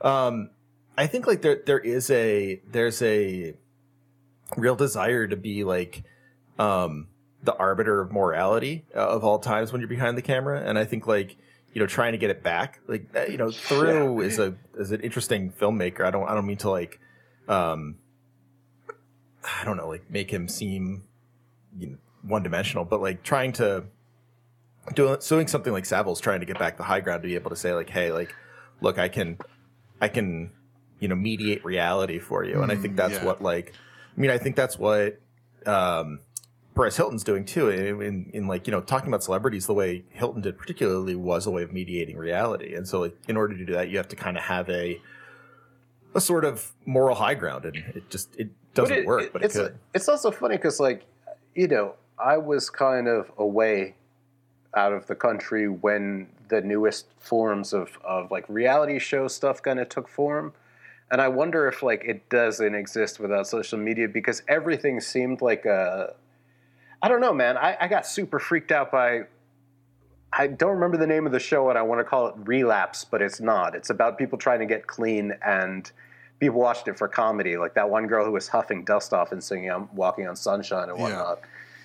That show. And I remember like I was out of the cultural milieu and I came back and friends of mine were like, yo, you gotta check this shit out. It's hilarious. And then the last like ending note is like, yeah, that person back. They're back on drugs and probably die. And you're like, Yeah. yeah, okay, well the hilarity feels a little compromised, man. Yeah, it- right yeah there was lo- so much stuff like that early. There was that stuff was happening way later than even I think the cultural memory has it now. I mean, it's still happening. Like I've heard loads of people joking about shows like um, dating on the spectrum or whatever, you know, which are these this big phenomenon, which I think is very suspect to me of these kind of Brit. It's it's a British show but- format, but I think it's been used in other countries, which is ostensibly very heartwarming. Which is people that are living with intellectual or physical disabilities who are set up on dates together, and a lot of it is like you know, and I'm a, I'm I'm on the spectrum and I have other things going on. So I, I kind of I, I can see how it's being commodified a little bit because it's people who are like, oh, this guy managed to chat up this woman and they both have, you know, and, and it's it's it's they work with these services that do this and everything. But I've seen so many people like reframe this as comedy. You know what I mean? Or say, and, Oh, in, yeah, in a way Well, yeah. that still tries to imply solidarity with these people, and I just don't think it's it's possible. I mean, like what what interests me as well is there's all these forms of TV now, but very few people talk about documentary. Like this is a thing on YouTube as well. There are like ten part document quote unquote documentaries, which is just like one YouTuber talking about another one to figure out if they're a sociopath or whatever. And the thing is, this sounds like a kind of a this sounds like a really niche thing. These get like twenty million. No, I was going to say there's probably every everybody who's like 12 to 18 has probably knows this whole cosmos Yeah. of celebrities and also knows them in some really distinct parasocial way where it has like yeah, and then when he said that thing to Brandon, it showed that he was you know like not an J but actually a blah. You know what I mean? and, Like- and they're making all this stuff about each other, and there's all these call outs and all this kind of stuff, and it's so deeply about it's it's like it's like if like Adam Curtis made documentaries about how much he hated his next door neighbor or something. like it's it's completely fucking bizarre. I wish he would. Can you imagine an Adam Curtis documentary that's totally about his own emotional life, but it's in those terms? He was like, he was like, he was like, I told my wife that I would wash the car, but yeah, I mean, something strange arguably Adam. Curtis. Yeah, Adam Curtis documentaries are about that. It's like yes, and then my neighbor said there was a, I was playing Burial too loud, but of course there is no way to play Burial too loud. He was wrong, and it would change everything. And it's Um, just a, it's just footage of like a kid from Lassie, and then like a cigarette ad from like yeah, exactly. Like like an ad for like you know uh, uh, fizzy pop from England and being like, uh, yes, I had to stop drinking fizzy pop because of my teeth. But that's what it is. It's like these really weird, abstract kind of stuff. But even um, you know, um, Shannon, who uh, was I had uh, they they were a guest on my show, uh, Shannon Strucci, Yes. who made the They were a guest on my show too. Yeah. Alex, were they a guest on your show? No, but I'm in a chat about anime that they sometimes uh, jump in on. That's great. It's a name go. drop triple, folks. Uh, but, Word uh, up. I- but, uh, Word up but to Shannon. Their their their documentary about. I mean, they single-handedly bought the word parasocial Yeah, back absolutely. into, and are now like a fucking episode of the Twilight Zone, tormented because people keep Yes. misusing the word, and and then it, somebody will inevitably send them the the fucking misuse of the word, and I I think, it, and but their documentary about it was it was like that's the good side of what YouTube's documentaries can do, and unfortunately, very susceptible to copyright fuckery. You know what I mean? But like you have people pouring the same amount of detail. I mean, you have like five hour. I mean, the one I always think of is there's this guy called um. He was on the Opie and Anthony forums. Opie and Anthony is. It was basically what it was the alt-right in the two thousands. It's way more, it's way too difficult to understand, but it's a it was a radio show. But the Opie and Anthony forums basically turned against the people that they were a forum for, like fans of. And one big poster on it has moved to YouTube now. And he made an eight hour documentary about two years in the life of Anthony Cumia, who uh, got fired for racially abusing a woman and taking photographs of her in the street and has turned hard alt-right and all this. And he hosted, he had Gavin McInnes on his network when he was starting the Proud Boys and all this kind of stuff, but has a very torrid social life. But these guys have turned into like pseudo documentarians now. There's like there's uh like beige frequency and porcelain and stuff. And they will often say they'll deliver these kind of documentaries about particular internet figures like comedians. I'm sort of still morbidly interested in comedians and how their entire existence now is just joke free grandstanding. No, that's that's absolutely what it is. That's so weird that especially like that sort of like New York crew and all the people who talk about like, well, if fucking Lenny Bruce was still alive, that whole it's it's funny because they it's not about comedy anymore no, in the slightest. Uh, like, but uh, but uh, it's what strikes me is these document these kind of pseudo documentaries that these two guys make. They'll throw in like virulent transphobic asides and stuff in them because their conception of media was still formed by this nihilistic shock jock kind of thing, and they also have this fixation on the private life of comedians because that's what comedians that's that's kind of that's what they are their cult personality stuff as well but that's how stern and that's how O and A how it's sort of create, create see, a that's drama funny because like I can understand how like you know like pro wrestling, you have all of the dramatic entanglements and the loves and the hates and the people who get along and the people who turn against each other. But the funny thing is like those are characters. You have the same thing with any high drama ensemble story that has a bunch of different characters interacting. It's weird that that I guess back in the day, people listening to talk radio definitely had that had that relationship with whoever they were listening to. But the fact that now that's pretty much everybody's relationship with everything, including themselves, but also like. I don't know, man. Like, how long has Opie and Anthony not been on the air? Yeah point? exactly it's it's like it's like 10, six or seven years It's almost like a decade, and it's just someone who's like. But I feel that way about so many YouTube things that I'm interested in. Then occasionally I'll be like, I'll be like, oh, is that fucking movie, video game, whatever, any good? And it's like everything wrong with this. And then Yeah. you look at it, and it's like 18 hours long, and you're like, no, no, thank you. Oh, Like, the I- Dark I Souls, can't. like the fucking eight hour documentaries about Dark Souls, whether they're good or bad or anything like that. And I like uh, H Bomb. I think he's good and stuff, but he he has moved into doing other stuff now. But he had a I- well, I think he's about to put out a very long uh, Deus Ex video. But um, but but I, I do think he's he's he's pretty good. But there are lots of different. It is like there are such a. It's so funny because I'm always very attuned to hearing attention span put forward as a as a reason why culture is decaying you know because it's a very easy thing to do but as somebody who like i don't want to beat my fucking drum about it but as somebody who has that executive function stuff i think it's exactly the opposite like twitch and everything like that people are watching like eight and nine hour Yeah, I remember. I remember having that conversation with Trev like years ago because like, so it- whatever. I'm not going to rehash it, but the funniest thing was like, for whatever reason, I was actually getting in fights with GamerGate people because they were attacking my friends on the internet. And they just seemed like young, stupid people. So I was trying to talk to them. They're like, "You say that, but watch this refutation." And they'd send me like a video that was like ten hours of just some guy talking to camera about wh- why women are dumb or whatever. And I'd be like, Oh yeah, absolutely I'd be like, stuff. I'd be like, no thanks, man. And also, Yeah. I, I hope you're not sitting there and watching ten hours of you just talking to some like strange like male inferiority complex mutant guy programming your mind for 10 fucking hours. But I guess like ugh. I mean, that's that's that's where all of the atheists went.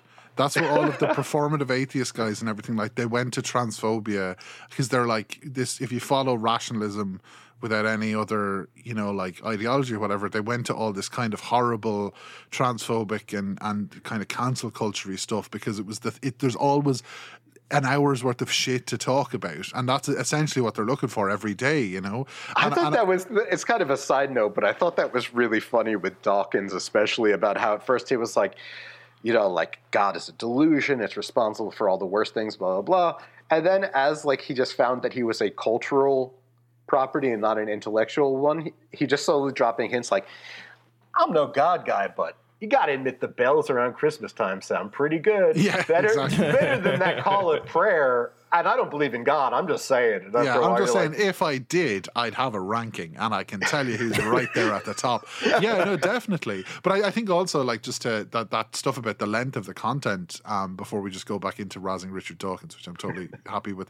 But uh, is that I think now, lame media theory alert, but that people, whenever you read about cinemas in the 30s and 40s, they had like double bills and all that kind of stuff, and they would just run, and people would go into them whenever and watch like a, a br- br- block of time. It might be the end of one film, is short, and the start of another, and go out again. And I think content is weirdly like looped around to that. Even even if you see the studio systems yeah, that, coming see back that, with that Marvel, that's and that weird. Kind of. I I used to hear the same thing about sort of like music hall and even like opera when opera was a low low class thing that people would like a Shakespeare play would be going on and somebody would just like jump in part way and watch part of it and I always Yeah. thought that's so weird but you know it could have been it makes total sense if it was a social thing on Yeah, top opera of, like, opera's always been low class to me. I, det- I detest un, unless it's light opera, which you know You're I- just talking about the browser now. Yeah, yeah, yeah. You know what? Actually, this fucking thing we're using to record purports itself to be at the cutting edge of the internet and doesn't work with Opera, a browser I use, and I am furious.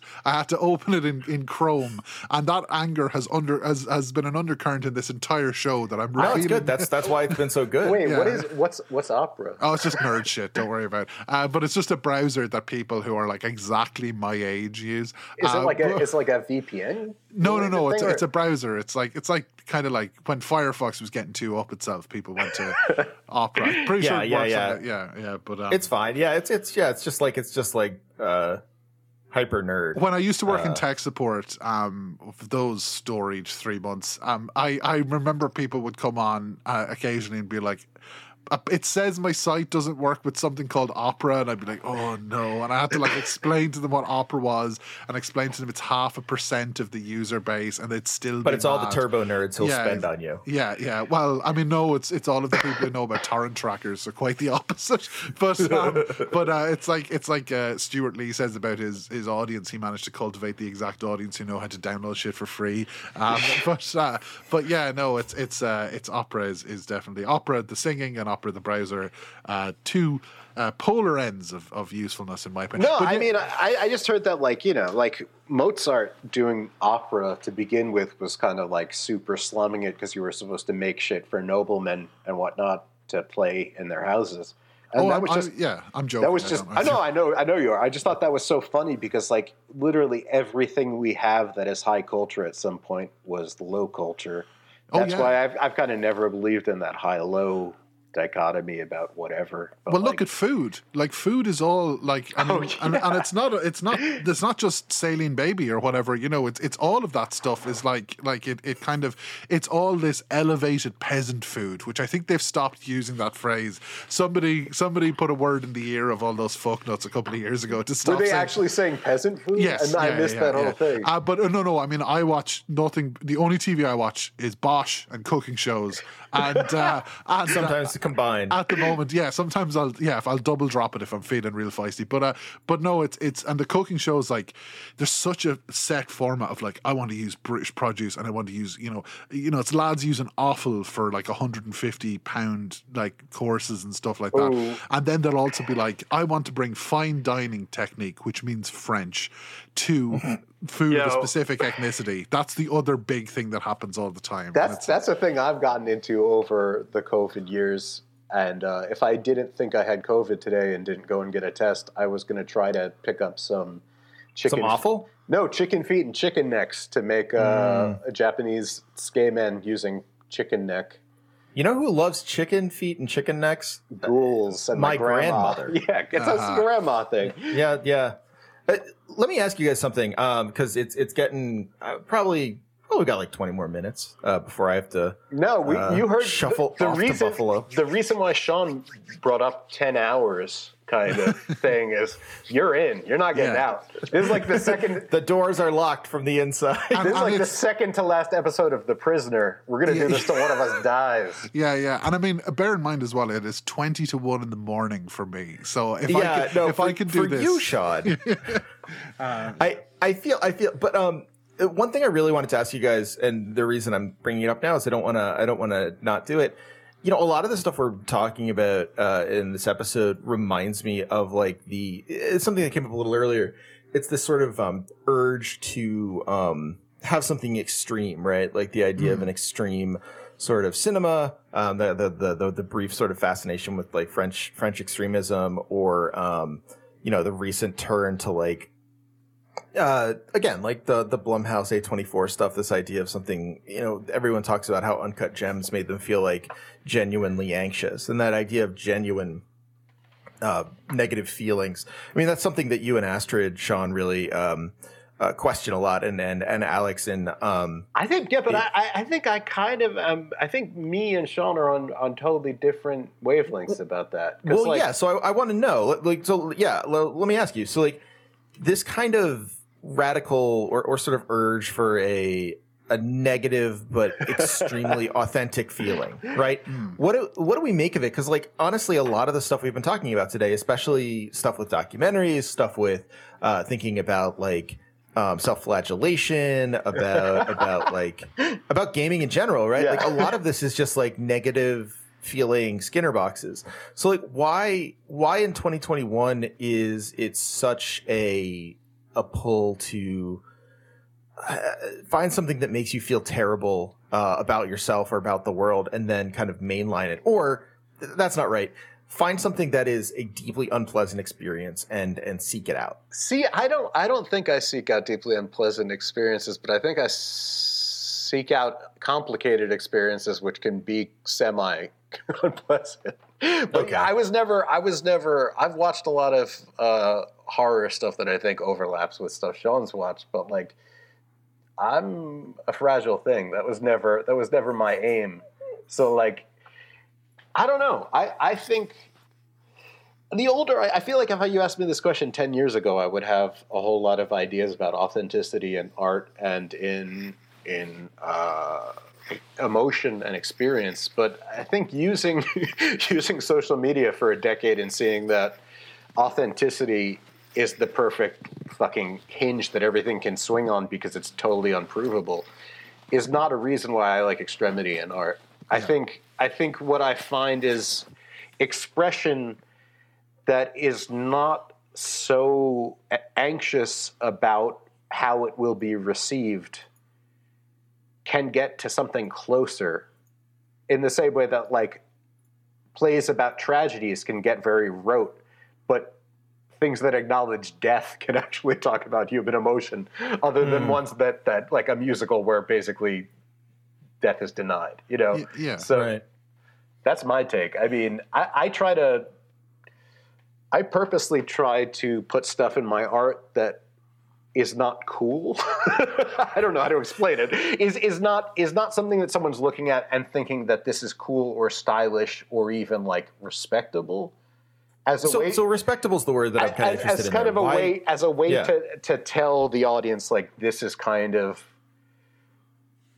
at first might seem trashy but follow me here because we're we don't have to follow certain rules you don't have to come in here and be like okay this is a set experience and i already know all of the parameters once something doesn't have that or signals to you that it's not going to do that you don't have to feel like you're playing a board game as much as you're in totally new territory Yeah, I mean, thought I mean that's what that's what is so like deeply compelling about Alex's comics, right? Is that they're uh, this totality. You know, it's this it's this lack of because I think like my least favorite thing in the world is when somebody does a, a noir parody and they play a fucking saxophone. Which show me find me a fucking noir film that has a fucking saxophone in it, dickheads. But like uh, anyway, it, it uh, there are them, but it's not anyway. It doesn't matter. But like it's it's the opposite of that where like Find me one. There are seven, of I've seen every it single one. and I hate them each for different reasons. No, but like probably in Blast of Silence. Anyway, look, um, there are there is also that jazz version of Hamlet. So it it, it uh, like Alex is out right. Everything it's not flat. It's all at the same level where it's like it, it's taking everything as like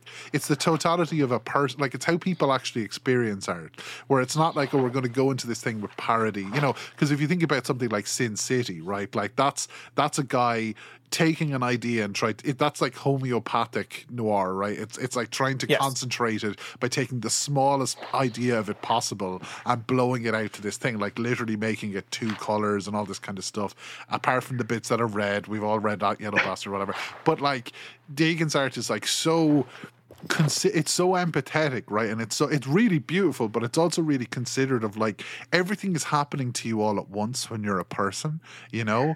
And like this is this is what like you read when you read these stories, and it's like it's just it's this it's like watching ideas. It's it's anybody who can draw what feels like the inside of their head without using any I rem- dialogue for I mean the newer stuff as dialogue is also great but I I remember reading it and thinking like this is like really fucking intimidating you know what I mean? Like and it's really really interesting and it's the kind of thing where it it allows you to have so many ideas about it. Like if you look at the reason I think we're we're a little bit opposing on it is we're like Astrid and I on the show take this very narrow kind of cinema and not all of it I think the miss apprehension that we've maybe put across of it is all of this is extreme in a bad way. Like uh, like we've we've talked about like documentaries that explore queer sexuality or something like that that are extreme like they're about BDSM or whatever but they were very important to me and kind of figuring out stuff about myself say but it's using extremity as a medium about which to travel through everything.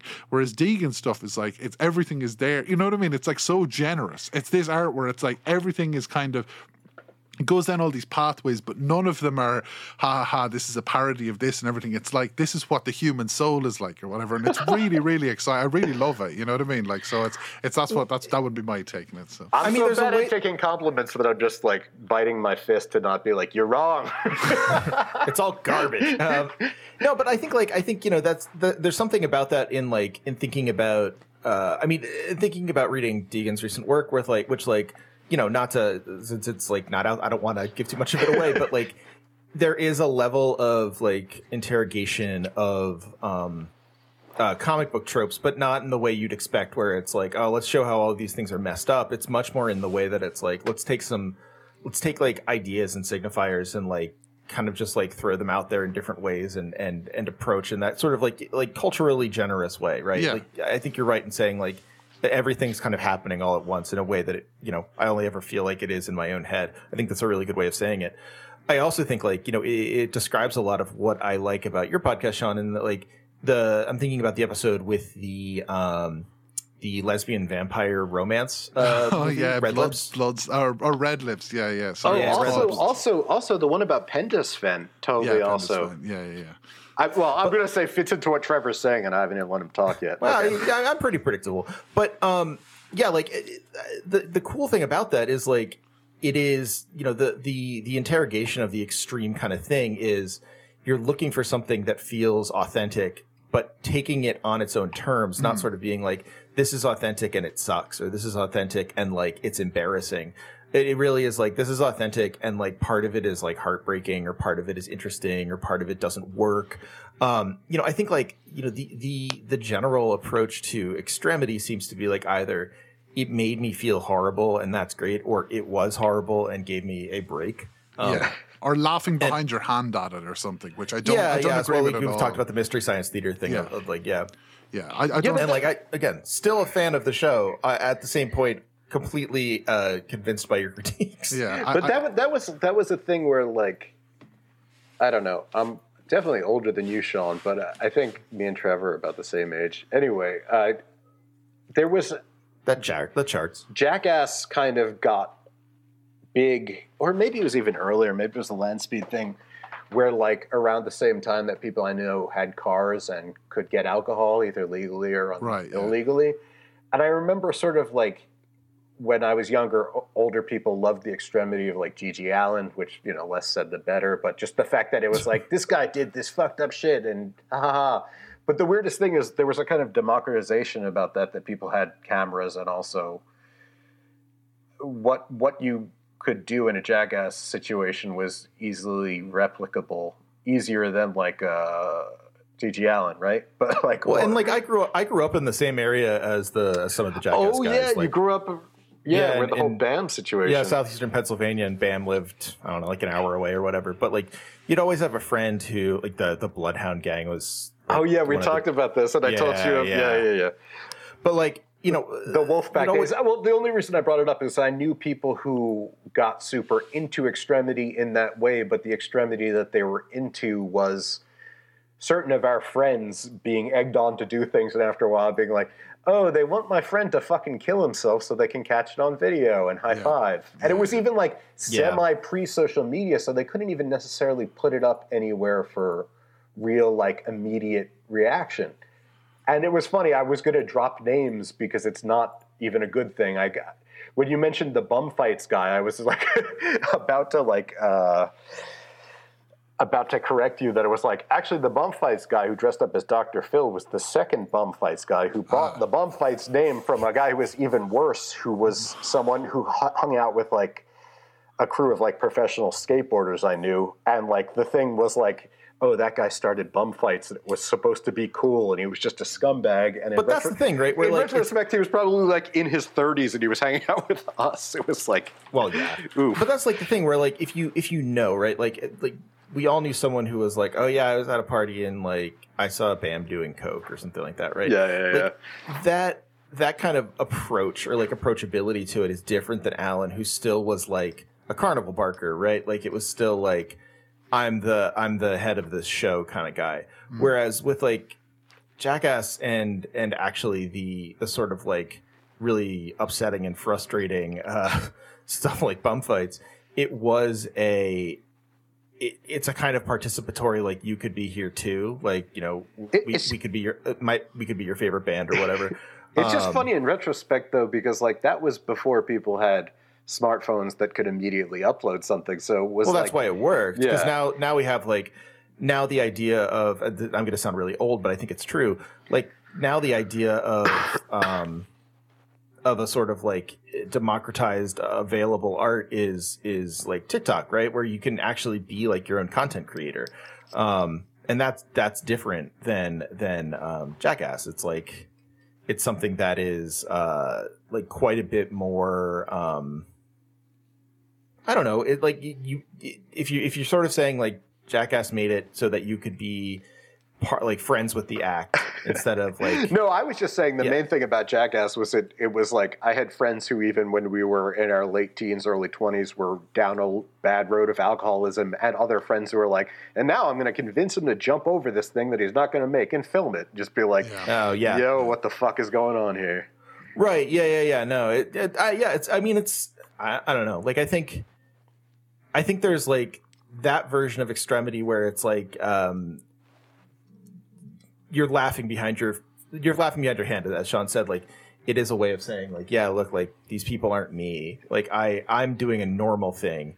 I'm laughing at them. Or- or- they're the or- ones acting out. Or I think there's also a thing where like if you're like just a normal ass dude, but like at work you're wearing your uh, your GG Allin T-shirt under your work clothing because you're actually out there, but you don't actually have to do anything extreme. You kind of have like, you know, when I was talking shit about the dead Laura Palmer Funko Pop the other day, it's like this kind of thing where ex- extremity becomes a token for people to sort of not even feel. You know what I mean? Yeah. Yeah. That that freaks me out. Um, yeah, I mean, we I, we have talked way too much about my podcast um, on this already. My apologies, but we did we did an episode recently um, called "Some of Your Friends Are Already This Fucked," which is a headline from um, Maximum Rock and Roll about the punk band selling out, and uh, Yeah, yeah. but it was about it was about to because I think of Live at the Death Factory as a bit scene policey in a in a way I enjoy, but uh, but um, it was about two Haters. documentaries which are like Hater. uh, the the hater misses nothing, my the friend. Of the hater But uh, uh, Citizen Shane and Dead Hands Dig Deep, and both of those are watching a guy eventually kill himself. The film and Yep. it's totally about that. It's the logical extension of that, where you find someone who is unwell, like in the same way as life on the street or whatever, but in a different mode where you're hoping one of the things is not this moral thing or this kind of trying to save them or this look at this depravity. It's the camera is palpably pushing them towards endangering themselves in a particular way Yeah. that is Yeah, not yeah. examined at all and is and is definitely because I mean I remember there was this uh um, Welsh version of Jackass called Dirty Sanchez, Oh God, yeah, yeah, yeah. which was way more way more extreme in some respects because Jackass has this joy that um I saw some tweet by this guy pretending to be Orson Welles that said they were like the new men of Pamplona, which is like this idea of like democratizing this really exciting dangerous thing, but it was like No, no, no. Dirty Sanchez, like it got to the point where it was like they were so fucked up and they were just like big like we're in a parking lot, just who can punch each other in the face Oh harder yeah, no, level and, and just they like, used to yeah. like jump stuff that didn't even look. Because one of the things about Jackass is it's a very cinematic. Like they, they they like things that look interesting, whereas Dirty Sanchez would be like jump into this frozen lake. It looked completely normal, but the guy nearly died, and it's like it's a lot of different stuff like that. But they appeared in a pub in Kilkenny. Like this is the thing. Like, and they can you imagine the people that turned up and what the because I think Steve-O's live show is the most like uh, uh, kind of uh, uh, alarming thing to me. You know, this like uh, this like thing where they would turn up and hurt themselves on demand in front of a cheering audience. It totally. Oh. God, yeah, I heard about that. It would just be like Steve-O just like, you know, stapling his back or something. Yeah, and, like, stapling his back. I mean, Steve-O had a tattoo of himself fucking a baby on his arm for ages. Like he has, he, they entered a whole. All those guys entered a very weird zone with that stuff, and they're Yeah, all. well, no, for sure. They're all I feel like rec- I feel like recovery Steve-O, tour. cle- yeah, cle- cleaned up or Yeah, something. they're all right? recovery he did. tour He's like now. Yeah, fairly fairly reasonable dude now. yeah, yeah. But um, I think it, was after after like uh probably after Ryan Dunn died. yeah, Ryan Dunn died. Again, like though you sort of like that's that's the thing, right? Like uh, you you want the simulation of of extremity. You want it to be simulated. You want to see like you want to you want to be like the that classic story about Charlie Sheen seeing the the the guinea pig experiments and like saying like this is real. I have to call the police, right? Yeah. But you don't actually want to be in the visceral situation of like witnessing death. You Yeah. don't want your friends to actually die, and once they do, the fun is kind of over. yeah, Well, well, I that's did- yeah. Sorry, go ahead. I mean, looking at it just through the only lens that I can, like it's easy.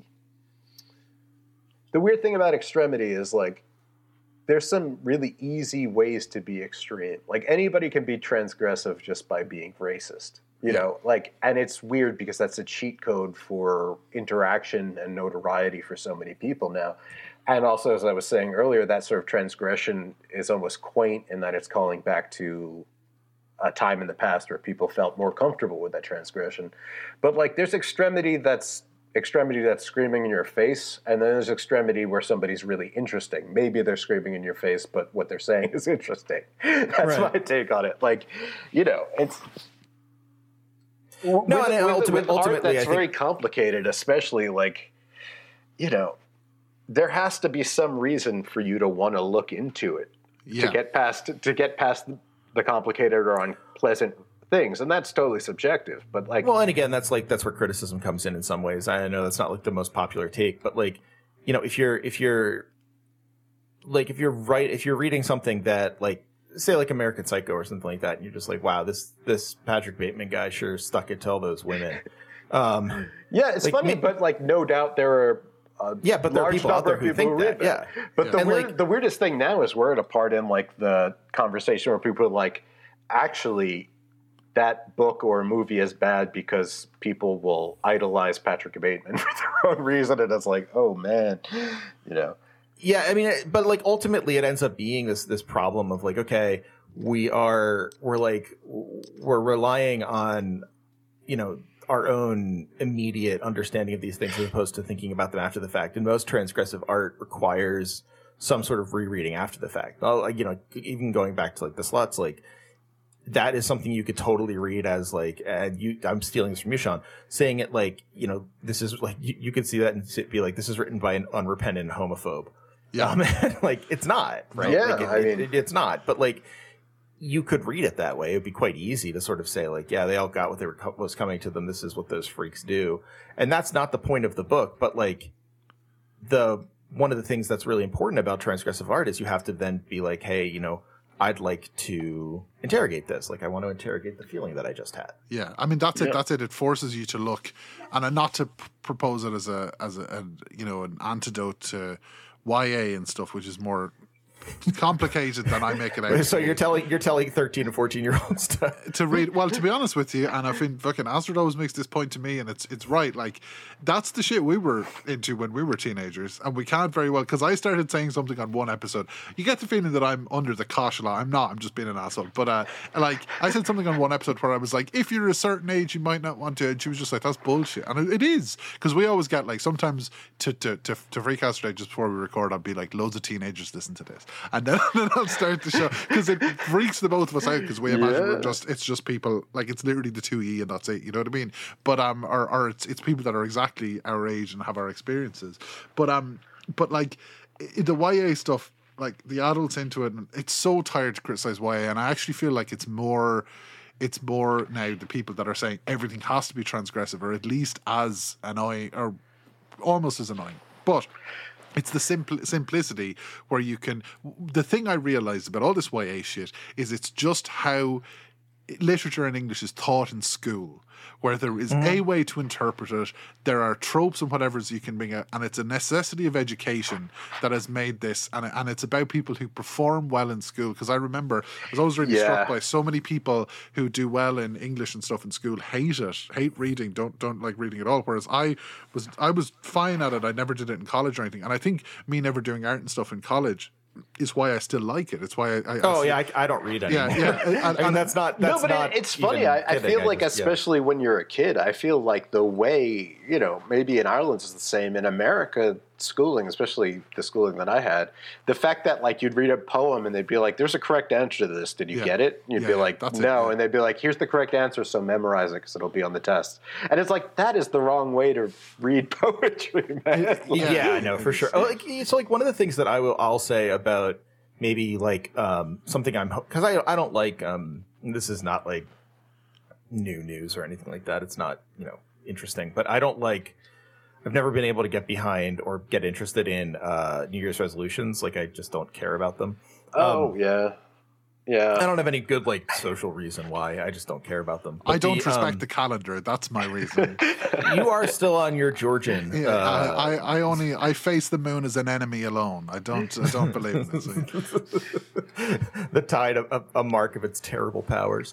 Um, but yeah, I like it- the the one thing that I would love to see more of, and maybe we'll try to create more of in in, in the new year, is this kind of like this this sort of version of argumentation that approaches um you know approaches like things saying that like yeah i have an interpretation that i think is right but then also you know acknowledges or recognizes the necessity of doing something like that to every piece of like you know identifiable art so that you can interrogate it and think about it deeper than just the surface level reading right like the idea of disagreement as a good thing or the idea of disagreement as a necessary thing i think is something that people are not particularly okay with anymore Which is funny Um, because you would think the fact that we all have the ability to talk to hundreds of thousands of strangers about things all the time, that that would have to be a rule of thumb for people to get along. But You think? yeah, yeah No, it's it's this search for the the, the consensus. It, it always surprised me that the internet went to that, and I think it's pure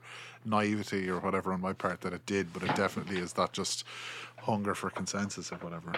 Well, Yeah. I, I figure if our lives weren't all like upended by a bunch of interlocking catastrophes happening at all the time, we wouldn't have to care about like the correct. catastrophes describe one Uh, yo, you see that Vikings poster, son? Fuck that shit now. Yeah, exactly. That's, yeah, that uh, O is a uh, is a silent. I love I love the people the people who are like this O is a silent dog whistle to the Nazis, and someone was like, no, it's just marketing.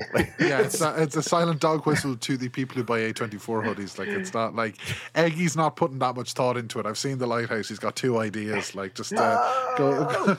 anyway. I sorry. heard that movie you and Andrew, good. like, I are haven't- definitely the handshake people for not very much, not really enjoying The Witch or The Light. the Witch. I mean, I, I went to I went to the Witch like a year ahead of time, and I was like, "Oh, this is really exciting." And I had enough time to think about it before it came out that I was like, "Fuck the Witch. I can't." And then it came out, so I accidentally backed into being a contrarian. The only time in my life that's ever happened. I'm being a contrarian about the last duel, which I watched the other day and thought it was pretty good. it's not the best movie ever, but uh, I, I really liked it, and the way he films combat is pretty amazing, and uh, the way the story is told. It's uh, pretty straightforward whose story you're supposed to believe, but there's an interesting thing where you see kind of like the subjective, totally different view of what happened through different eyes. Uh, yeah, That's I, my take. I will say I love his film. I haven't seen because I'm ethically against new films, but I haven't. I, I, his film, The Duelists, um, which is from the seventies, is That one was his first film. Yeah, right? uh, uh, I know. I think. may- Wait, is that the one with Keitel during Yes, the? yeah, yeah, Oh yeah. God, that's such a great and It's ridiculous so good. movie. So there's two perfect Ridley Scott films. There's, there's Alien and The Duelists. Um, uh, Blade Runner mid. Don't want to talk about it, but The Duelist is is um. Listen, guys, have a have a second idea. Is my encouragement to you. But um, it's the the Duelist is the perfect film about Twitter because it's just about this guy living his life, and his fucking prick turns up at key moments and is like, "Fight me," and the guy's like, "I don't know what you want," and and they have to fight each other, and it's really difficult. It's really hard, and he just keeps showing up. Damn, the- I had, uh, you know, I had never heard of that movie until like maybe like 10, 15 years ago. And then I was like, how how could I have never heard of this? It's got to be bad.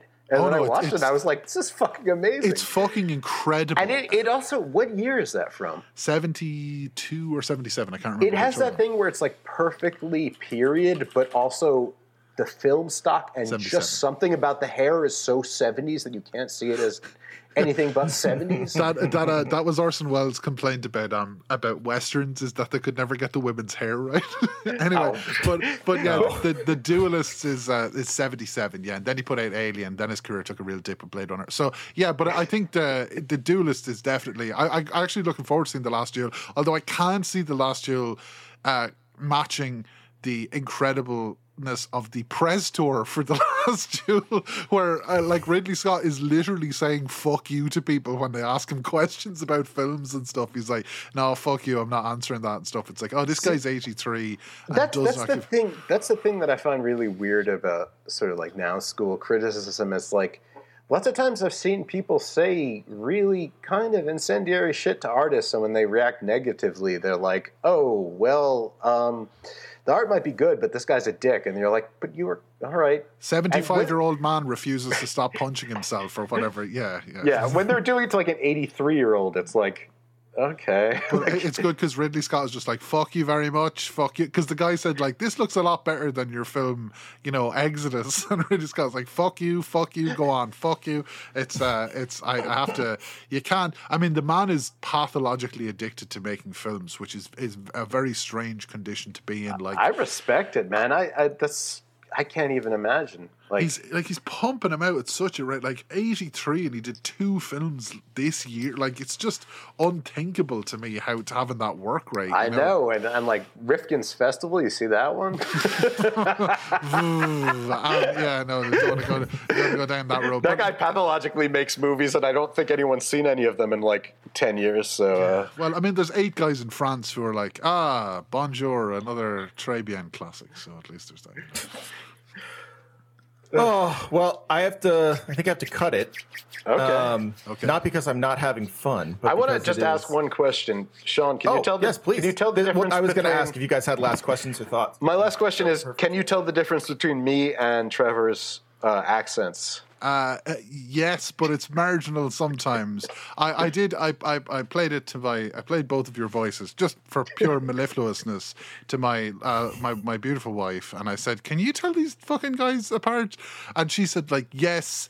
Also, tell Trevor he was great on Trash Future, whatever. But like, uh, she was. Oh, like, oh, he yeah. was. He was good Uh, he that. was. Yeah, I mean, he's great on every. This is the thing. He's, Oh, he's very down on himself, but he's great. But uh, you should buy story mode, uh, listener. But uh, but No, like. I can definitely tell you apart just about, but it's it might be more to do with the quality of microphone. Honestly, it is very similar the accent to me. So yeah, No, I was just I just thought it was funny because you said a lot of people couldn't, a lot of Americans probably couldn't tell the difference between different Irish accents. And to my ear, both me and Trevor has a Philadelphia accent and the way he pronounces O's, but it's very soft. I have uh, probably New York Brooklyn accent that is also really soft. Like yeah.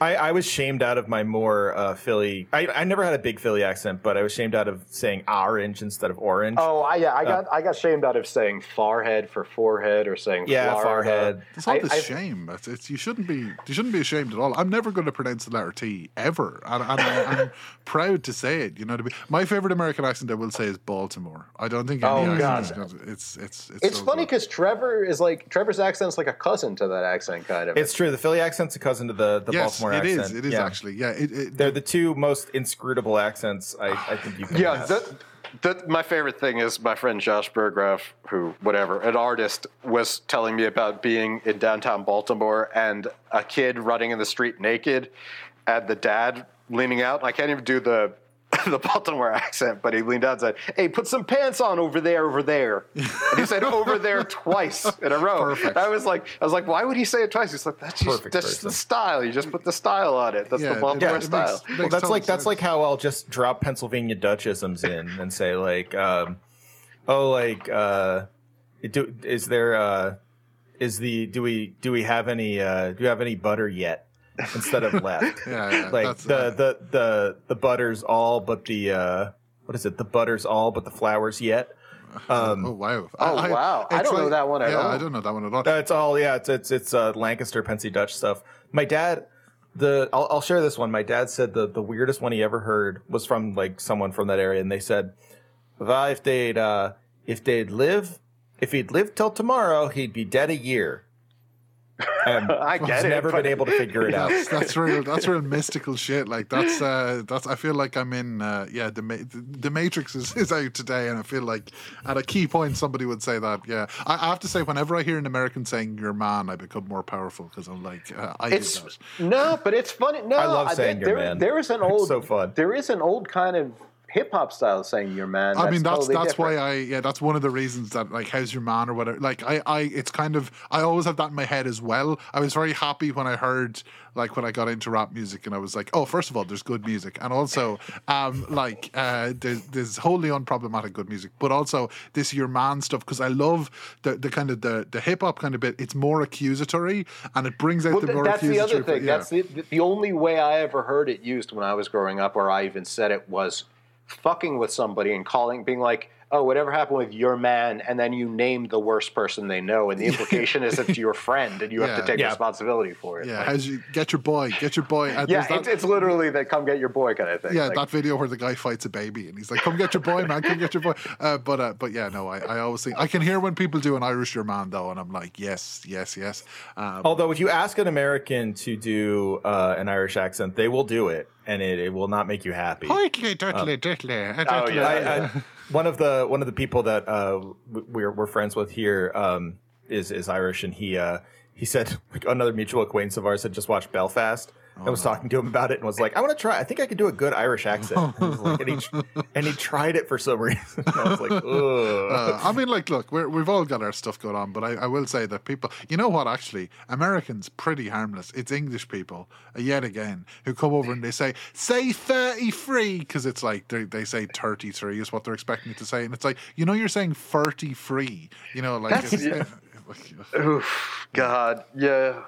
I had I had I had a, a British enemy when I lived in Japan named named Alex too, which was shitty. Oh, you stole your name. And he was oh. always really mad at the way Americans talked hypothetically and not not not not the way I talk. So he'd be like, "You you guys always say like I couldn't care less," and or like I wait, what was he saying? He was doing. Oh, he was getting it wrong. He was saying I could care less. Americans always say I could care less, and I was like. Did I say that? And he's like, no, but you Americans. I was like, then what the fuck do you want from me, man? It's Like, fucking classic George Carlin bullshit where he's got this Seriously, he thing was worked like- out beforehand, and it's like that doesn't make any sense. He did that shit all the time, and he once went off on this tangent about how basketball wasn't a real sport. And I was oh, like, fuck I was like.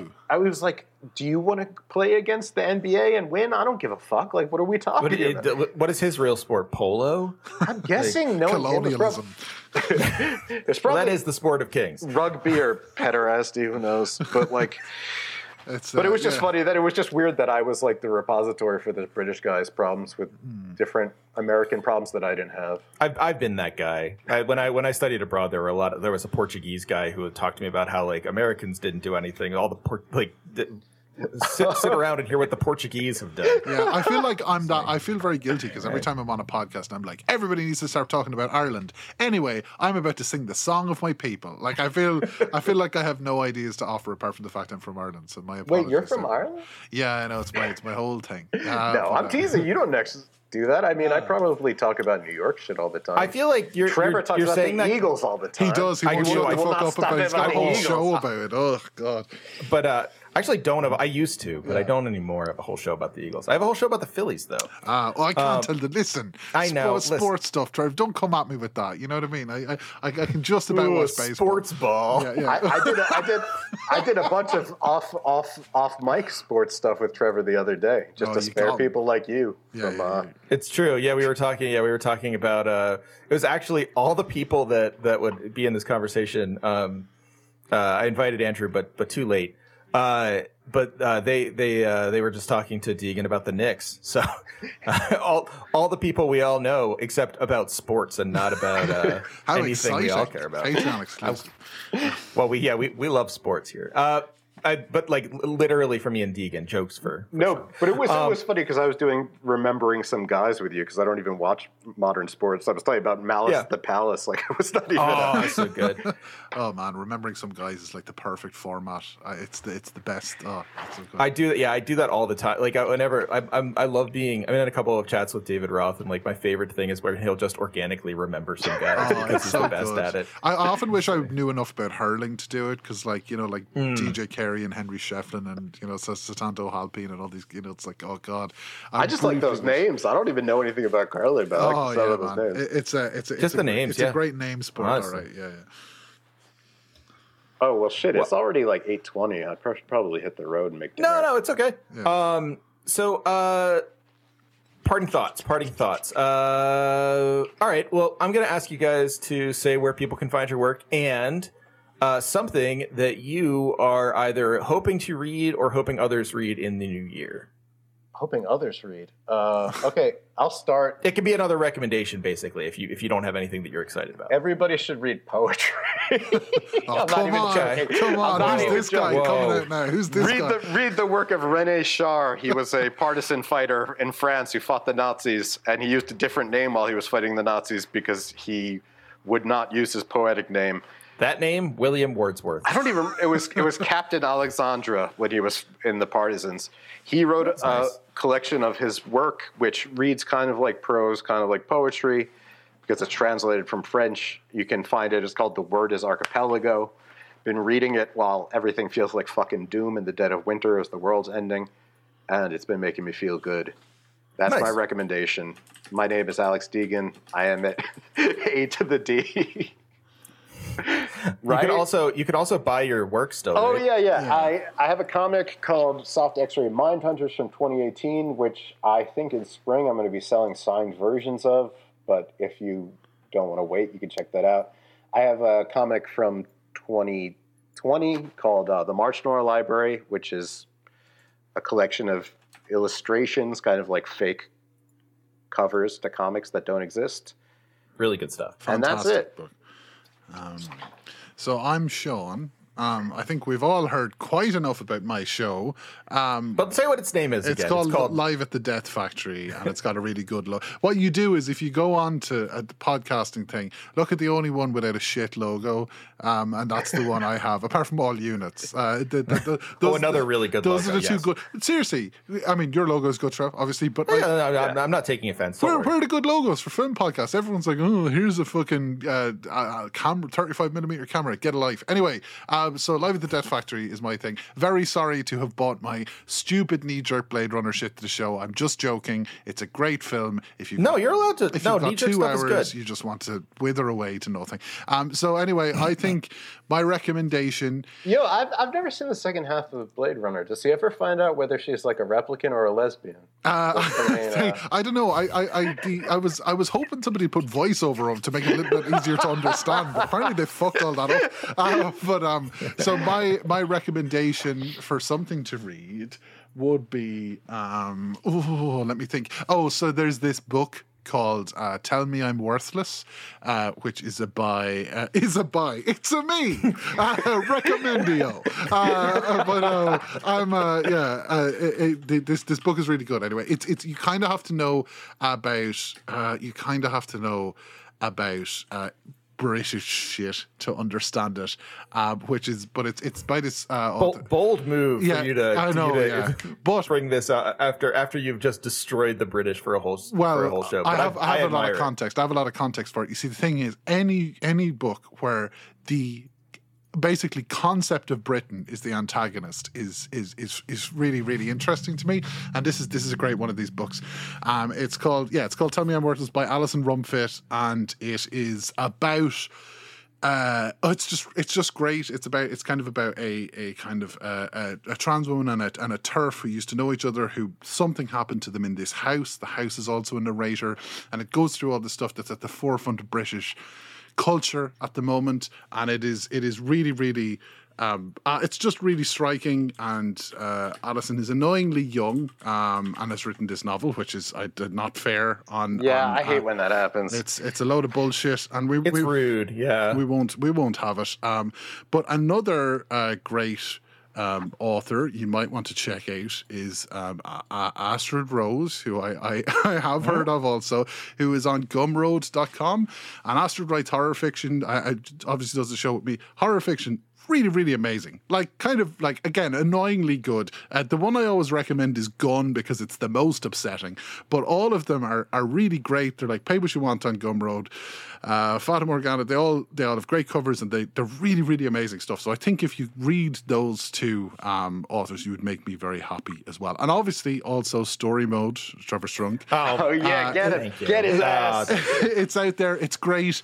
I think, unfortunately, I think the first person quoted in the book is me, which is very funny. But um, I, Are you the first? I, I, I, am pretty sure I'm either the first or second. It great mirth to me, anyway. But uh, where I'm That's like, hilarious. well, I'm, I'm glad. I'm glad I could do that. Yeah, I um, I got this book from. I haven't received it yet, but I uh, my wife bought it for me for Christmas, so I look forward to. Oh, that it, was nice so, of her. Yeah. I like. I. I'm gonna. I'm gonna. I'm gonna plug uh, Sean's wife. Uh, no, just, uh, Fuck you, man! What the fuck is that, That shit? sounds pretty messed Well, up. yeah, you might want to. You might want to rescind that. Take, say that out loud. In your, say that in your head again. oh Like, come I'm on! gonna- I just. I'm gonna. We're all saying plug. I'm not saying it in a jokey. I'm gonna hit you I with a hammer. I, this is. I'm A, this is an honest. I can't believe an the honest recommendation ends that here. Lisa is nice. I'm gonna hit you with a hammer. Episode 200. It's over. This is death now. We're gonna. You've just made an enemy. I'm gonna come to Oh, America and breathe in your last breath, Wait, Trevor. What? What? what, what epi- is this episode 200? It's, I, I don't know if I'm going to call this one 200 or not, but uh, yeah, we're, we're, we're coming up on it. This so any the one where ideas, Trevor please DM me. dies. Uh, so, so the one where Trevor, Trevor, Trevor dies. dies in the end. That's a very funny. That's a very funny idea. Yeah. No, I, I, uh, sorry, I, I didn't mean to say You're, that you're way that fine, you Trevor. It's only funny because it's you, and you're mortified by I know. everything. So it's it's totally Um, fine. But uh, I, you know what, I would, I would like to read. I would like to see more people read uh, visual novels. I'm, I'm, I'm excited by that uh, genre, and I'm hoping to actually force myself to do more with it. This year um, reminded me by saying Fata Morgana, House of Fata Morgana is one of the the most famous ones. Um, but yeah, uh, and then I guess um, I don't know. I think I think almost anything either of you have ever recommended to me is good. So um, if Sean or Deegan recommends you a book or a comic, um, I would recommend go ch- going to check that out. Um, You guys are going to all have to read poetry now. not me, not me. I'm too strong. I'm too. I'm, I'm too cool. I'm afraid. And um, can I? ask- Would you guys uh, want to come back and do this again sometime soon? Absolutely, I Uh, would. until about five minutes ago, yeah. But now, now, now I'm ready to rumble. I'm gonna. I'm, you gonna Well, okay, you can come back and just take me on. I'm gonna We tune we you up, do- man. I'm gonna We- prepare we yourself for the it in sweet person chin with- music. in person with hammers next time uh, yeah, COVID exactly. dies. No, but I, I would love, I would person love with to. hammers is, is another really good name for like a French extremist. Like, yeah. It's uh, I would love to come back, pre- feign feign forgetfulness about what happened here here at the end and then take you down. I'm going to pay a certain heavy eyebrow man three million dollars to uh, to to No, make no. make the, the the next podcast recording. I heard. I heard he can't do that anymore Oh, because he- of things that happened in the real world. Here's my da- favorite thing about his Golgo dad just, 13. His dad just died, man. His Give dad him- just died. Yeah, yeah. Give him, give him some morning time. My favorite thing about Golgo 13 is I said $3 million and Deegan DM'd me and was like, Was it you, Alex? It was like, no, I don't actually, think it was me. Oh, it I was thought it was, probably, so it it was was probably such a like good John thing. Mack or something. Yeah, because it was like actually, it's uh, it wasn't initially three million dollars, and I was like, this is the exact info. That's the kind of uh, attention to detail I want. Anyway, sorry, Trev, you, you're, the show is so long. I'm so sorry. Oh, I don't mind at all. No, it's great. I, uh, I, you should go to bed. Uh, Deacon, you should go get something to eat. I'm gonna go make dinner. Yeah.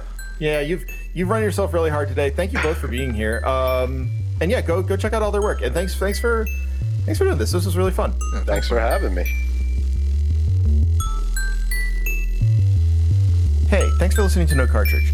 If you'd like to support us further, please consider going to patreon.com slash no cartridge or for a one-time donation, paypal.me slash Hegelbon, H-E-G-E-L-B-O-N. It's really, really helpful for all of us to be able to support uh, the many people who make the show, uh, you know, myself included, but also our producers and various co-hosts, um, and, and writers and artists. Thank you so much for listening.